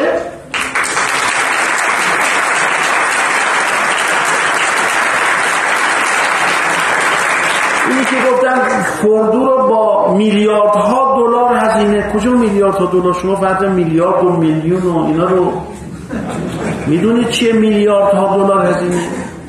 مثل اخیرا این سایت آمد نیوز برگشته بود گفته بود که آقای قالیباف رفته استرالیا تو نمی‌دونم کجا ملبورن یه آپارتمان خریده بالای یه میلیارد دلار. میگه بابا بالاترین گرونترین قصرهای دنیا تو گرونترین نقاط دنیا 200 میلیون دلاره. چطور میشه یه میلیارد دلار داده باشه؟ ببینید آدم وقتی می‌خواد یه جایی به عنوان استاد دانشگاه بیاد فرق میلیارد و میلیون ها نمی‌دونن دارم باید؟ بدونه. ارزم به حضور شما که وقتی مذاکرات شروع شد یه عده مخالفت کردن. من به شما عرض می‌کنم بنده به دیپلمات با سابقه عرض می‌کنم که از اول انقلاب تو دیپلماسی بودم آشنا هم هستم دکترای علوم دفاعی استراتژیک هم دارم شما وقتی مذاکره می‌کنی باید به طرفت بگی که ما تو ایران مخالف داریم. برای که امتیاز بگیری. کاری که آمریکا می‌کرد میگه کنگره مخالفه. باید تو امتیاز بدی. نه اینکه بری جشن بگیری آی مذاکره شد آی داره میاد آی آبمون هر آی برقمون هر. من وقتی میرم پیرهن بخرم برای زن بچم میگم اگه پسندیدی این لباسو نرو جلو مشتری فروشنده بگو من پسندیدم الا بالله اینو می‌خوام. شما نباید وسط مذاکره بگی آب ما و اشتغال ما و همه چی ما بند است به برجام. حتی اگر بند, بند به برجام باشه نباید به زبان بیاری. میگن چرا خارج شد؟ میگن وقتی اومدن گفتن رئیس جمهور ایران برگشته گفته که آمریکا هم خارج بشه ما از برجام خارج نمی‌شویم. خب معلومه خارج میشه. یه تعهدی داده. چندین برابرش از ما تعهد گرفته. اون تعهد عمل نکنه. خارج چه ما هم بمونیم. همون تعهداتی که قرار بود امتیاز بگیریم. امتیاز نگرفته اجرا کنیم برای چی خارج نشه؟ تازه زبان زمان اوباما چی به ما دادن؟ تحریم بانکی رو برداشتن تحریم نفتی رو برداشتن. نفت تونستیم بفروشیم ولی پولشو نتونستیم بگیریم. بعد هی دادگاه شد دادن دو میلیارد دلار اینجا سه میلیارد دلار اونجا هفت میلیارد دلار اونجا باید از این پولای ما برداشت بشه. هی میگن این اومد. مگه قبلی چی بود؟ بنده به شما عرض بکنم ما نه در زمان اوباما نه در زمان ترامپ نتوانستیم پولمون رو از طریق بانک برای سفارتخونه‌مون بفرستیم که حقوقشون رو بگیرن. و چی در تحریم ها برطرف شده بود. بعدم جز موشکی جز چیز نبود. چطور اونا بر... میگن آقا شما میگی مرگ بر آمریکا اشکال داره. میگن اونا میگن ایرانی خوب ایرانی مرده اشکال نداره. مرگ بر آمریکا گفتن ما مشکل داره. دادن سلاح شیمیایی و سلاح مختلف برای اینکه مردم ما رو بکشن این اشکال نداره. این که دارو رو بر ما تحریم کنن و مانع بخوان سلامت مردم باشن این این اشکال نداره. ما یه شعار مرگ در آمریکا میدیم که بدونیم آقا ما حواسمون هست. ما آمریکا رو دشمن می‌دونیم. ما گول آقای زیبا کلامو نمی‌خوریم نمی‌خوریم که فکر کنیم با آمریکا میشه از در رفاقت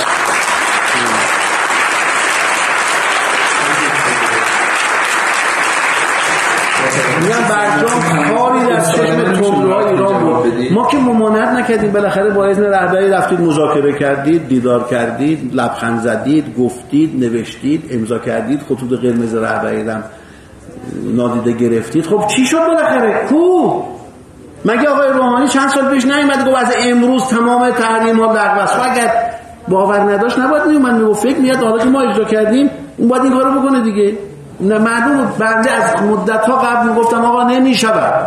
این آمریکا تن به این کارا نمیده. مگه زمان جنگ ما اصلا حرکتی کرده بودیم برای هسته که اینا جنگ به ما تحریم کردن؟ هسته ای در کار نبود. هیچ تلاش مطرف به ما نبود. اینا که میگن به خاطر هسته این دشمنی رو می‌کنن آقا اشتباه می‌کنن. شما هسته ای هم نداشته باشید نخواهید پیچ و مادهاش هم جمع کنن. چیزی از دشمنی اونا با ما کم نمیشه. این فریبکاری این برای جمع کردن امکانات ماست. الان که میگن موشکی هم نداشته باش اونا بیان بمب بذارن اینجا منفجر کنن همه کار بکنن. ما نداشته باشیم. بزنیمش. ولی تو تشکر کنم از شما. بیشتر از وقتم صحبت ولی من بازم میگم سوال من رو جواب ندادید. آینده برنامه رو چطور می‌بینید؟ اصلا با برجام نه گذشتهش آینده وجود نداره برای برجام هیچ اتباع به شما بگم برجام به نه اروپا و نه آمریکا. به تعهداتشون عمل. نخواهند کرد. اونم که اون اصرار می‌کنن میگن باری کلا ایران تو برجام مونده آژانس بین‌المللی جسته میاد تایید می‌کنه. میگه ایران تعهداتش عمل کرده. ما این تعهدات رو در مقابل امتیازاتی قرار بدیم. از حقوقمون گذشتیم. برای چندین سال گفتیم آقا تولید نمی‌کنیم. مثلا فلان.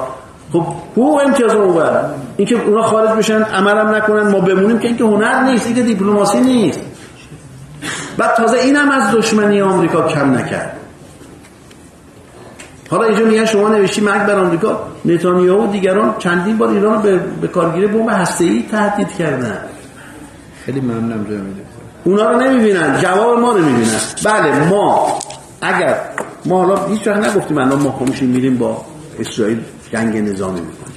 اما اگر چه آمریکا چه اسرائیل بخوام غلطی بکنن پار از گلیم خودشون بذارن بخوام کوچکترین حرکتی عملی بر ضد ایران انجام بدن کاری می‌کنیم که پشیمون بشود. یکی از کارهای ما این خواهد بود که تلاوی رو حیفا رو با خاک یکسان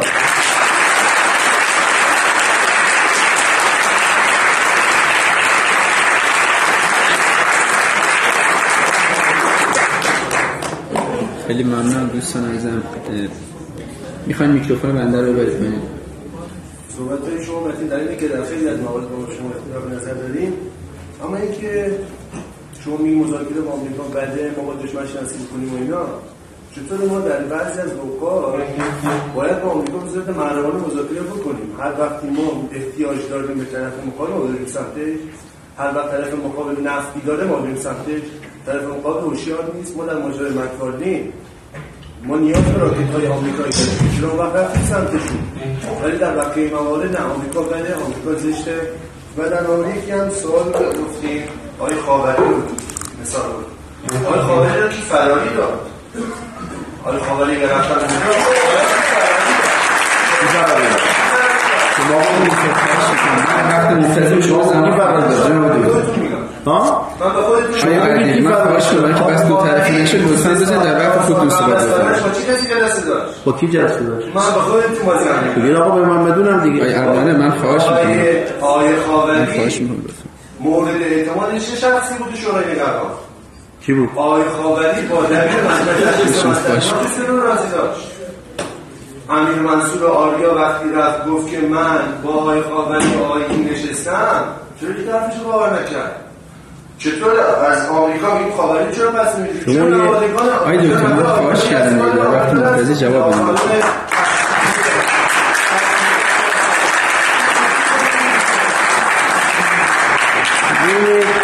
آقای دکتر من خواهش کردم.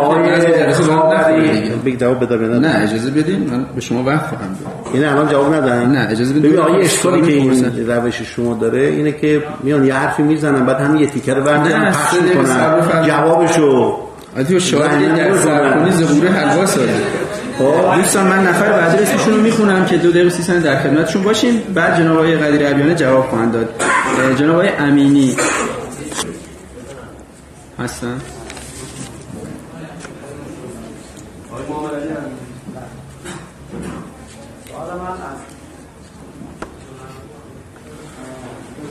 کلام شما گفتید که اگه استکبار ستیزی رو از تندرو بگیریم این چی براشون نمیمونه؟ من یه سال از شما دارم. اگه تولا تولا رو از اسلام بگیریم چی براش میمونه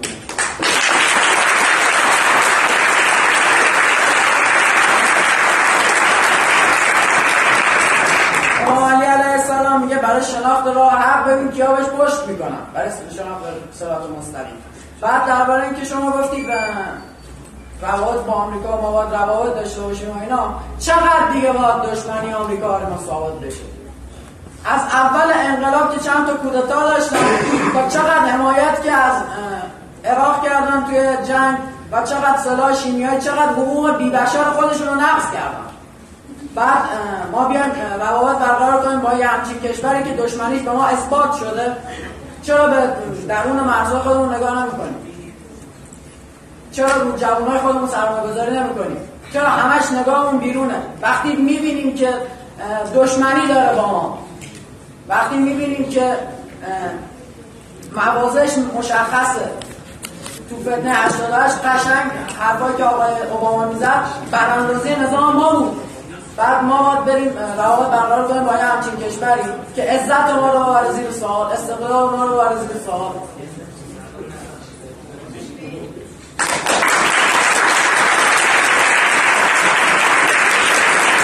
جناب زکایی یا زکایی هم هستن صحبت بفرمایید. اول تشکر از حرفاتتون حرفاتون خیلی قشنگه. خب ولی فقط برای اینکه فکر ما الان مشغول بشه این حرفاتون دقیقا حالت فرم اصلا یه حالتیه که بلو رو بده بالا. آره این حرفات فقط برای قشنگی برای حرف زدن. اصلا هیچ کاری این حرفاتون نداره بعد من یه سوال از شما داشتم. شما نگاه کنید هر وقت ما مشکل اینه که کارمون گره می‌خوره به چیزی بیاد بس شده میفته به چی؟ الان موضوع هسته که هست. شما یاد قدمت ایران نمیاد یاد قدمت ایران افتاد ولی خیلی چیزا یاد قدمت ایران نبود. آمریکا که 300 سال قدمت داره انرژی هسته داشت ولی ما تو چند هزار سال قدمت داره انرژی نداشته باشیم برای این چیزا چند هزار سال قدمت داره ولی مثلا برای چیزای دیگه نه. فقط و فقط و فقط همین مدت معاصر رو نگاه می‌کنیم. بعد شما مثلا میگید افیتیس چی چی و اینا. خب من نمیام غرب اصلا غرب باوری خب ولی چرا خود تحریمی چرا امروز محمود صادقی نماینده مجلس من گفت 14 هزار میلیارد تومان اه، پولشویی تو ایران کشف شده. قانون مبارزه با پولشویی هم داریم. خب این 14 هزار میلیارد تومان بیاد بگم کشور خیلی از مشکلات حل میشه با آمریکا نمی‌خواد گیرش بده من نمیگم بیاد بریم سمت آمریکا. ولی چرا خود تحریم می‌کنه؟ چرا میگیم کاپیتولاسیون هست این افکت دقیقا مشکل من همین بود. همش همش میگن آم- آمریکا گلیزی اگه بگیم چی میشه خب مشکل از سرمایه‌داری که فکر خودمون نیست همه فکر همه فکرمون شده به خارج. خودمون رو داریم نابود می‌کنیم. خودمون رو تحریم می‌کنیم. به بهانه چی؟ به بهانه که فقط به خارج به سمت خارج گرایش پیدا نکنیم. بعد میگم حقوق بشر حقوق بشر. حقوق بشر مگه چیه؟ حقوق بشری که شما فکر من باشه. به این باشه که پنیر شده 8 تا 800 تومن. به- فکر این باشه که پدر من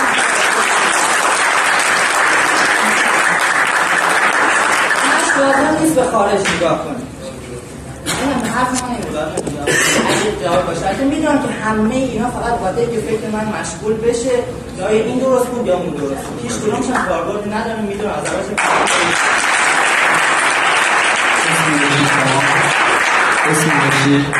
اسم نوشتم مطلبم زیاد دارم ولی خب چون از این دانشگاه نیستم حق حرف زدن ندارم خب دوباره آیه امکانی هست توشون صحبت کن یک دقیقه من یک دقیقه یک دقیقه لطفا ولی خواهش کنم رعایت فرم یک دقیقه خدمتتون هست بسم الله الرحمن الرحیم من این دوستمون حرفای خیلی قشنگی زدن آره منم با این موافقم که هم اصول سواران و هم اصلاح طلبان. هیچ نفعی برای کشور ما نداشتن آقای زیبا کلام اما یه من دردم به شماست. شما لطفا به مخاطبتون احترام بذارید. ما هم آدمیم و شعور داریم. شما یک سال پیش گفتید که مشکل ما اینه که گزینش دارید. توی دانشگاهی صحبت کردید که همین بغل بود دانشگاه فرنگیان که همشون گزینش شده بودن. و بعد امروز وقتی که آقای روحانی میاد میگه 250 هزار تا ما اشتغال ایجاد کردیم مجلس بهش میخنده و باور نمی‌کنه. اما تو خود کشور یه تاکسی اینترنتی به نام اسنپ یک میلیون نفر آدم رو بهش شغل داده. شما میگید که آره ما غرب و غرب دوست داشتیم. شما هر چی خواستید گفتید اما میگم خمینی رو تعریف نکنید. خمینی منهای اسلام آمریکایی یه مفهوم پوچ میشه. بعد یه مسئله دیگه با پانما آمریکا چیکار کرد؟ با مصر چیکار کرد؟ با مکزیک چیکار کرد؟ با خیلی کشورهای دیگه چی کرد؟ سهام ایران توی فرانسه ده درصدی که ما از انرژی هسته‌ایشون داریم چه اتفاقی افتاد براش؟ که اون سالهای زمان شاهی که شما میگید آره اون سال آخر داشت مستقل می‌شد خب سال آخر سالهای آخر بود 56 هزار نظامی توی ایران داشتیم. مثل ژاپنی که الان دم دم دمشو می‌زنید تشکر از شما. یه آخرشو بگم. این فقط آخرشو. ما اگر بگیم که از آمریکا ستیزی چی به دست آوردیم من نمیگم. اما میگم شیفته غرب باشیم که نفتی که 250 دلار میفروشیم و بریم بفروشیم 4 دلار تا 8 دلار چی گرونه وقتی که آیدو دیگه برنامه شما داشتید. یکی دیگه. من یه شعر یه خواهش می‌کنم چون حقوق بقیه هم هست من نه یه آخرین جملتون بفرمایید. تشکر. ما آیه زیبا کلام شما برادر شما یه کتاب دارن انحلال در نظام استکباری که ماجرای برنامه ما از اون اول دروغایی که تیم مذاکره کننده به ایران گفت از اول دونه به دونه بر اساس رفرنسی که هم داخلی هم خارجی داده. اگر شما مت... اگر این حرفایی که الان دارید می‌زنید و واقعا حداقل کتاب دانش خودتون رو بخونید. نمی‌دونم نمیگم تشکر می‌کنم. تشکرشون میفرمایید. خیلی ممنون. دوستان آقای احیانه چهار دقیقه پاسخ میدن بعد دوباره تریبون میاد پایین ما در خدمت دوستان هستیم. آقای قدیری میفرمایید بله. ببینید حالا گفتن مثلا آقای خاوری فرار کرده امیر منصور آریا امیر منصور آریا رو که اعدام کردن آقای زیبا کلام اعتراض کرد گفت این کارآفرینه. خاوری رشته گرفت فرار کرد. کی فراریش داد؟ ایش گذرنامه داشت سوار شد رفت. اینجور باشه که همه سران هم فردا سوار میشن میرن. نه حالا بالاخره ببین فراری داد تا فرار کرد فرق داره. مثلا بگیم ببینید مثلا بگیم آقا این آقای اسم چی بود؟ این که فرار کرد اخیرا پول جوونه که تو کار نه اون ها؟ جزایری. فرار کرد قاطی گوسفندا رفت گرفتنش.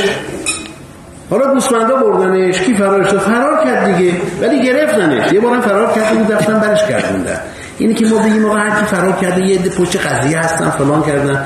همین آرانی هم گرفتن. اما خیلی فکر می‌کنن خاوری 3000 میلیارد رو برداشته خاوری 3 میلیون دلار. معادل 40 میلیارد تومان به پول الان رشوه گرفت دنبالش هست نمیدن چون غربی ها می‌خوان تو ایران افراد با فساد ضربه بزنن به اقتصاد ایران کسی فساد مرتکب بشه پاشو از ایران بیرون بذاره بهش پناه میدن. وگرنه اینا اگر اهل شفافیت و اهل نمی‌دونم پولشو اینا نبودن که باید خاوری تحویل می‌دادن. نه خاوری تحویل میدن نه هر دزد دیگه ای که از ایران فرار کنه و پولشویی کرده باشه. اینکه میگن آقا مثلا ما به مکفارلن رو چه کردیم؟ یه عده واسطه شدن. گفتن خب اصلا پادشاه عمان. آمریکایی حاضرن فلان کنن چی واسطه شدن اینم گفتن خب امتحان کنیم. ما که از اول دنبال این نبودیم که مثلا با آمریکا معامله نداشته باشیم. یا اصلا نخریم. اونا بودن به پول از پولایی که دادیم به مسئلهشون نمی‌دادن. اینا یه بار دیگه هم سر گروگان ها آمریکایی ها پیام دادن این کمک کنید گروگان های آمریکایی تو لبنان آزاد بشن ما جبران می‌کنیم. اینا گول خوردن. گول امثال آقای زیبا کلام خوردن. رفتن کمک کردن. آزاد شدن. آزاد که شدن ایران رو بایشن لیست شرارت. قول داده بودن یه جبران بکنن. اینطوری جبران کردن. یعنی این حرکت ها ثابت کرد که آقا جان با آمریکا مذاکره فایده نداره. بازم اینا خواستن تجربه کنن فکر کردن اینا خودشون می‌تونن. اما چرا خود تحریمی می‌کنیم FATF و مثلا غیر اینا رو؟ یا 14 هزار میلیارد تومن مثلا پولشویی شده. کی با پولشویی موافقه؟ قانون بذاریم اینجا عملا بکنیم جلوش هم بگیریم پدرش هم در بیاریم پولو پولا نذاریم پولشویی بشه. برای این کار لازم نیست ما FATF بشیم. ما خودمون می‌تونیم جلوی پولشویی رو بگیریم. بگیریم. منتها کی می‌خواد این کارو بکنه؟ قانون دیگه. ببین اون یه نرم افزاره. منتها آمریکا درش تسلط داره. میگه ما نرم افزار خودمون درست بکنیم تو ایران این کارو بکنیم. منتها یه قانون گذروندن تو مجلس شفافیت از جمله حقوق و غیره دولت اجرا نمی‌کنه برای که نمی‌خواد شفاف بشه. خب وقتی کسانی انتخاب میشن که برادراشون تو فسادهای بزرگ دست داشتن و خودشون مثلا مسئول مبارزه با فسادن که ما چیکار کنیم؟ بالاخره افراد رای دادن به کسانی که ثروتای هزار میلیاردی دارن. کسانی که از اول انقلاب کسانی که از اول انقلاب کارمند دولت بودن وزیر بودن یا مثلا معاون وزیر بودن یهویی میگن آقا ثروتشون بیش از هزار میلیارد تومنه. میلیارد دلار نه. هزار میلیارد تومنه. مثل مثلا فرض کنید همین وزیر راه که میگن بیش از این هم هست تو از کجا آوردی همه؟ که همین آقای آخون دیگه اگر از روز بعثت مایی 60 70 میلیون کسی حقوق نجومی می‌گرفت تا حالا همش هم پس انداز میگرد کجا هزار میلیارد تومن؟ خب چطور یه همچین کسانی تو دولت هستن بچه ها می‌خواد مبارزه با فساد کنی و شفافیت؟ اینو باید حواسمون جمع باشه. اما اینی که یه زمانی مانن گفتن دو میلیون شغل ایجاد شده. دیدید همونجا یه این بند خدا وزیر ارتباطات وا رفت. گفت بودن تو دونه میلیون تو زمینه فقط ارتباطات. بعد معلوم شد 250 هزار تا بوده. حالا این بار اومدن گفتن 250 هزار شغل ایجاد شده. 250 هزار شغل تو 6 سال که رقمی نیست که. شما تو انتخابات گفته بودی من سالی 900 سالی 950 هزار تا شغل ایجاد خواهم کرد. بعد از انتخابات چی اومدن گفتن؟ اومدن گفتن اگر سرمایه گذاری خارجی میشه چرا اگرشو قبل از انقلاب نگفتی؟ معاون وزیر مسکن. ازش پرسیدن آقا آقای روحانی تو انتخابات گفت من تا سال 96 مسکنانه رو تموم می‌کنم. و اون ایام انتخابات بود. یعنی چی؟ یعنی آقا دروغ تبلیغاتی بوده. فریب تبلیغاتی بوده. الان هم که اومده بعد از پنج سال که وزیر مسکن بوده و موقع رأی آوردن گفت من اینو تکمیل می‌کنم فلان می‌کنم یا مسکن اجتماعی درست می‌کنم. حالا میگه من افتخار می‌کنم که یه دونش هم افتتاح نکردم. خب حالا اینو چرا می‌ذارید پای نظام؟ بالاخره ببینید نظام یه ظرفی داره. این ظرف رو ما پر می‌کنیم با انتخاب رئیس جمهور با انتخاب نماینده با انتخاب شورای شهر. و با انتخاب ماست این ظرف الان تو این ظرفش اشکال نداره. توش آبه می‌تونه توش دارو باشه می‌تونه توش زهر باشه. ما چی توش میریزیم؟ نمی‌تونیم چیزی که ما توش میریزیم بذاریم پای نظام. یه نکته هم هست من بگم چون دیگه یک برم فقط من بگم. یه مقاله اینجا تحت عنوان نفت اختلاس و اختشاش. اینو من حالا میدم شما اینو بگیرید بخونید انشالله اینجا بعد از جلسه یادم نره. من بگم حالا چون نزدیک سالگرد انقلابیم تو ارزیابی انقلاب باید اینو در نظر گرفت. صادرات نفت ما روزی دو میلیون و سیصد هزار بشکه است.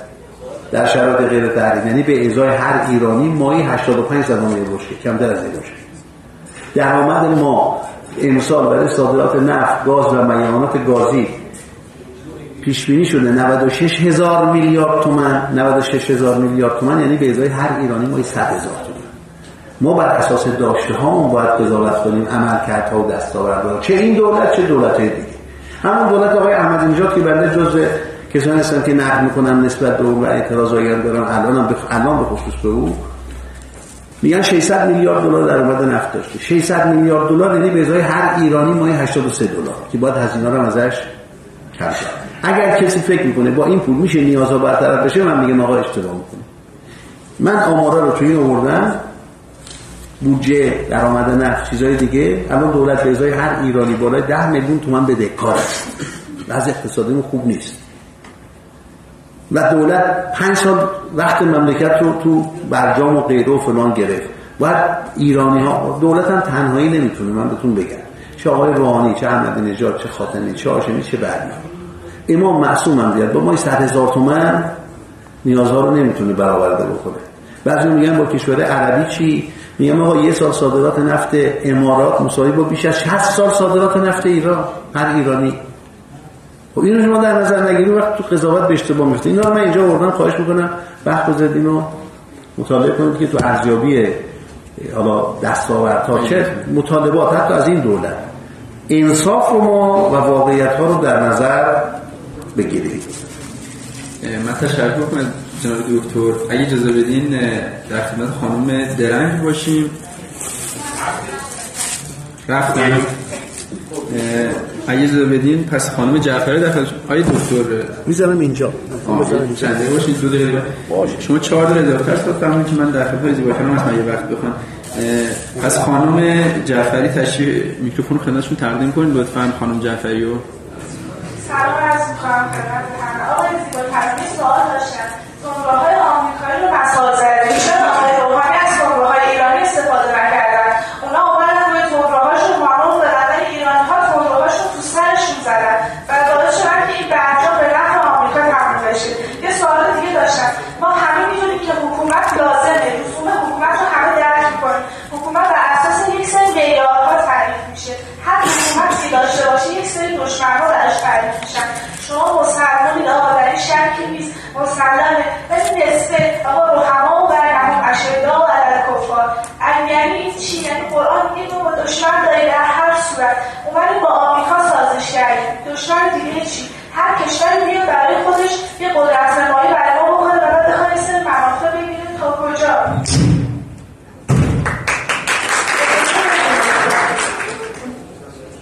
یه صحبت دیگه داشتم. آقای روحانی جمهور این مملکتن. قسم نامه های رو خوردن. رهبری میگه من به این برجام خوشبین نیستم. یه وقتی ما دستور مستقیم ولی داریم یه وقتی هم رضایت ولی داریم. همه این مملکت فهمیدن ولایت موافق نیست. آقا اگه آقای روحانی ولایت مدار نیست برای اندیشه اسلامی من ایرانی نمی‌خواهم اینجور شخص را یه صحبت دیگه هم داشتم. ببخشید آقای مجری روی صحبت با شماست. اجازه بدید یعنی در رفتار شما عدالت و انصاف دیده نمی‌شد. من ازت عذرخواهی می‌کنم. حرفا من چه بی انصافی کردن آقای باش محبت کنید که من بتونم خودم رو اصلاح کنم.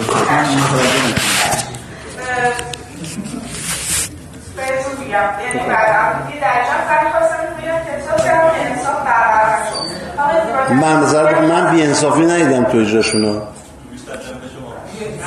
حالا احتمالا من فکر کردم به طرف آقای زیبا کلام میگید. حالا ظاهرا خواهرم طرفدار ابیان من نمی‌دونم چیکار کرد. میشه ببینید چیکار کردن لطفا من نیاتم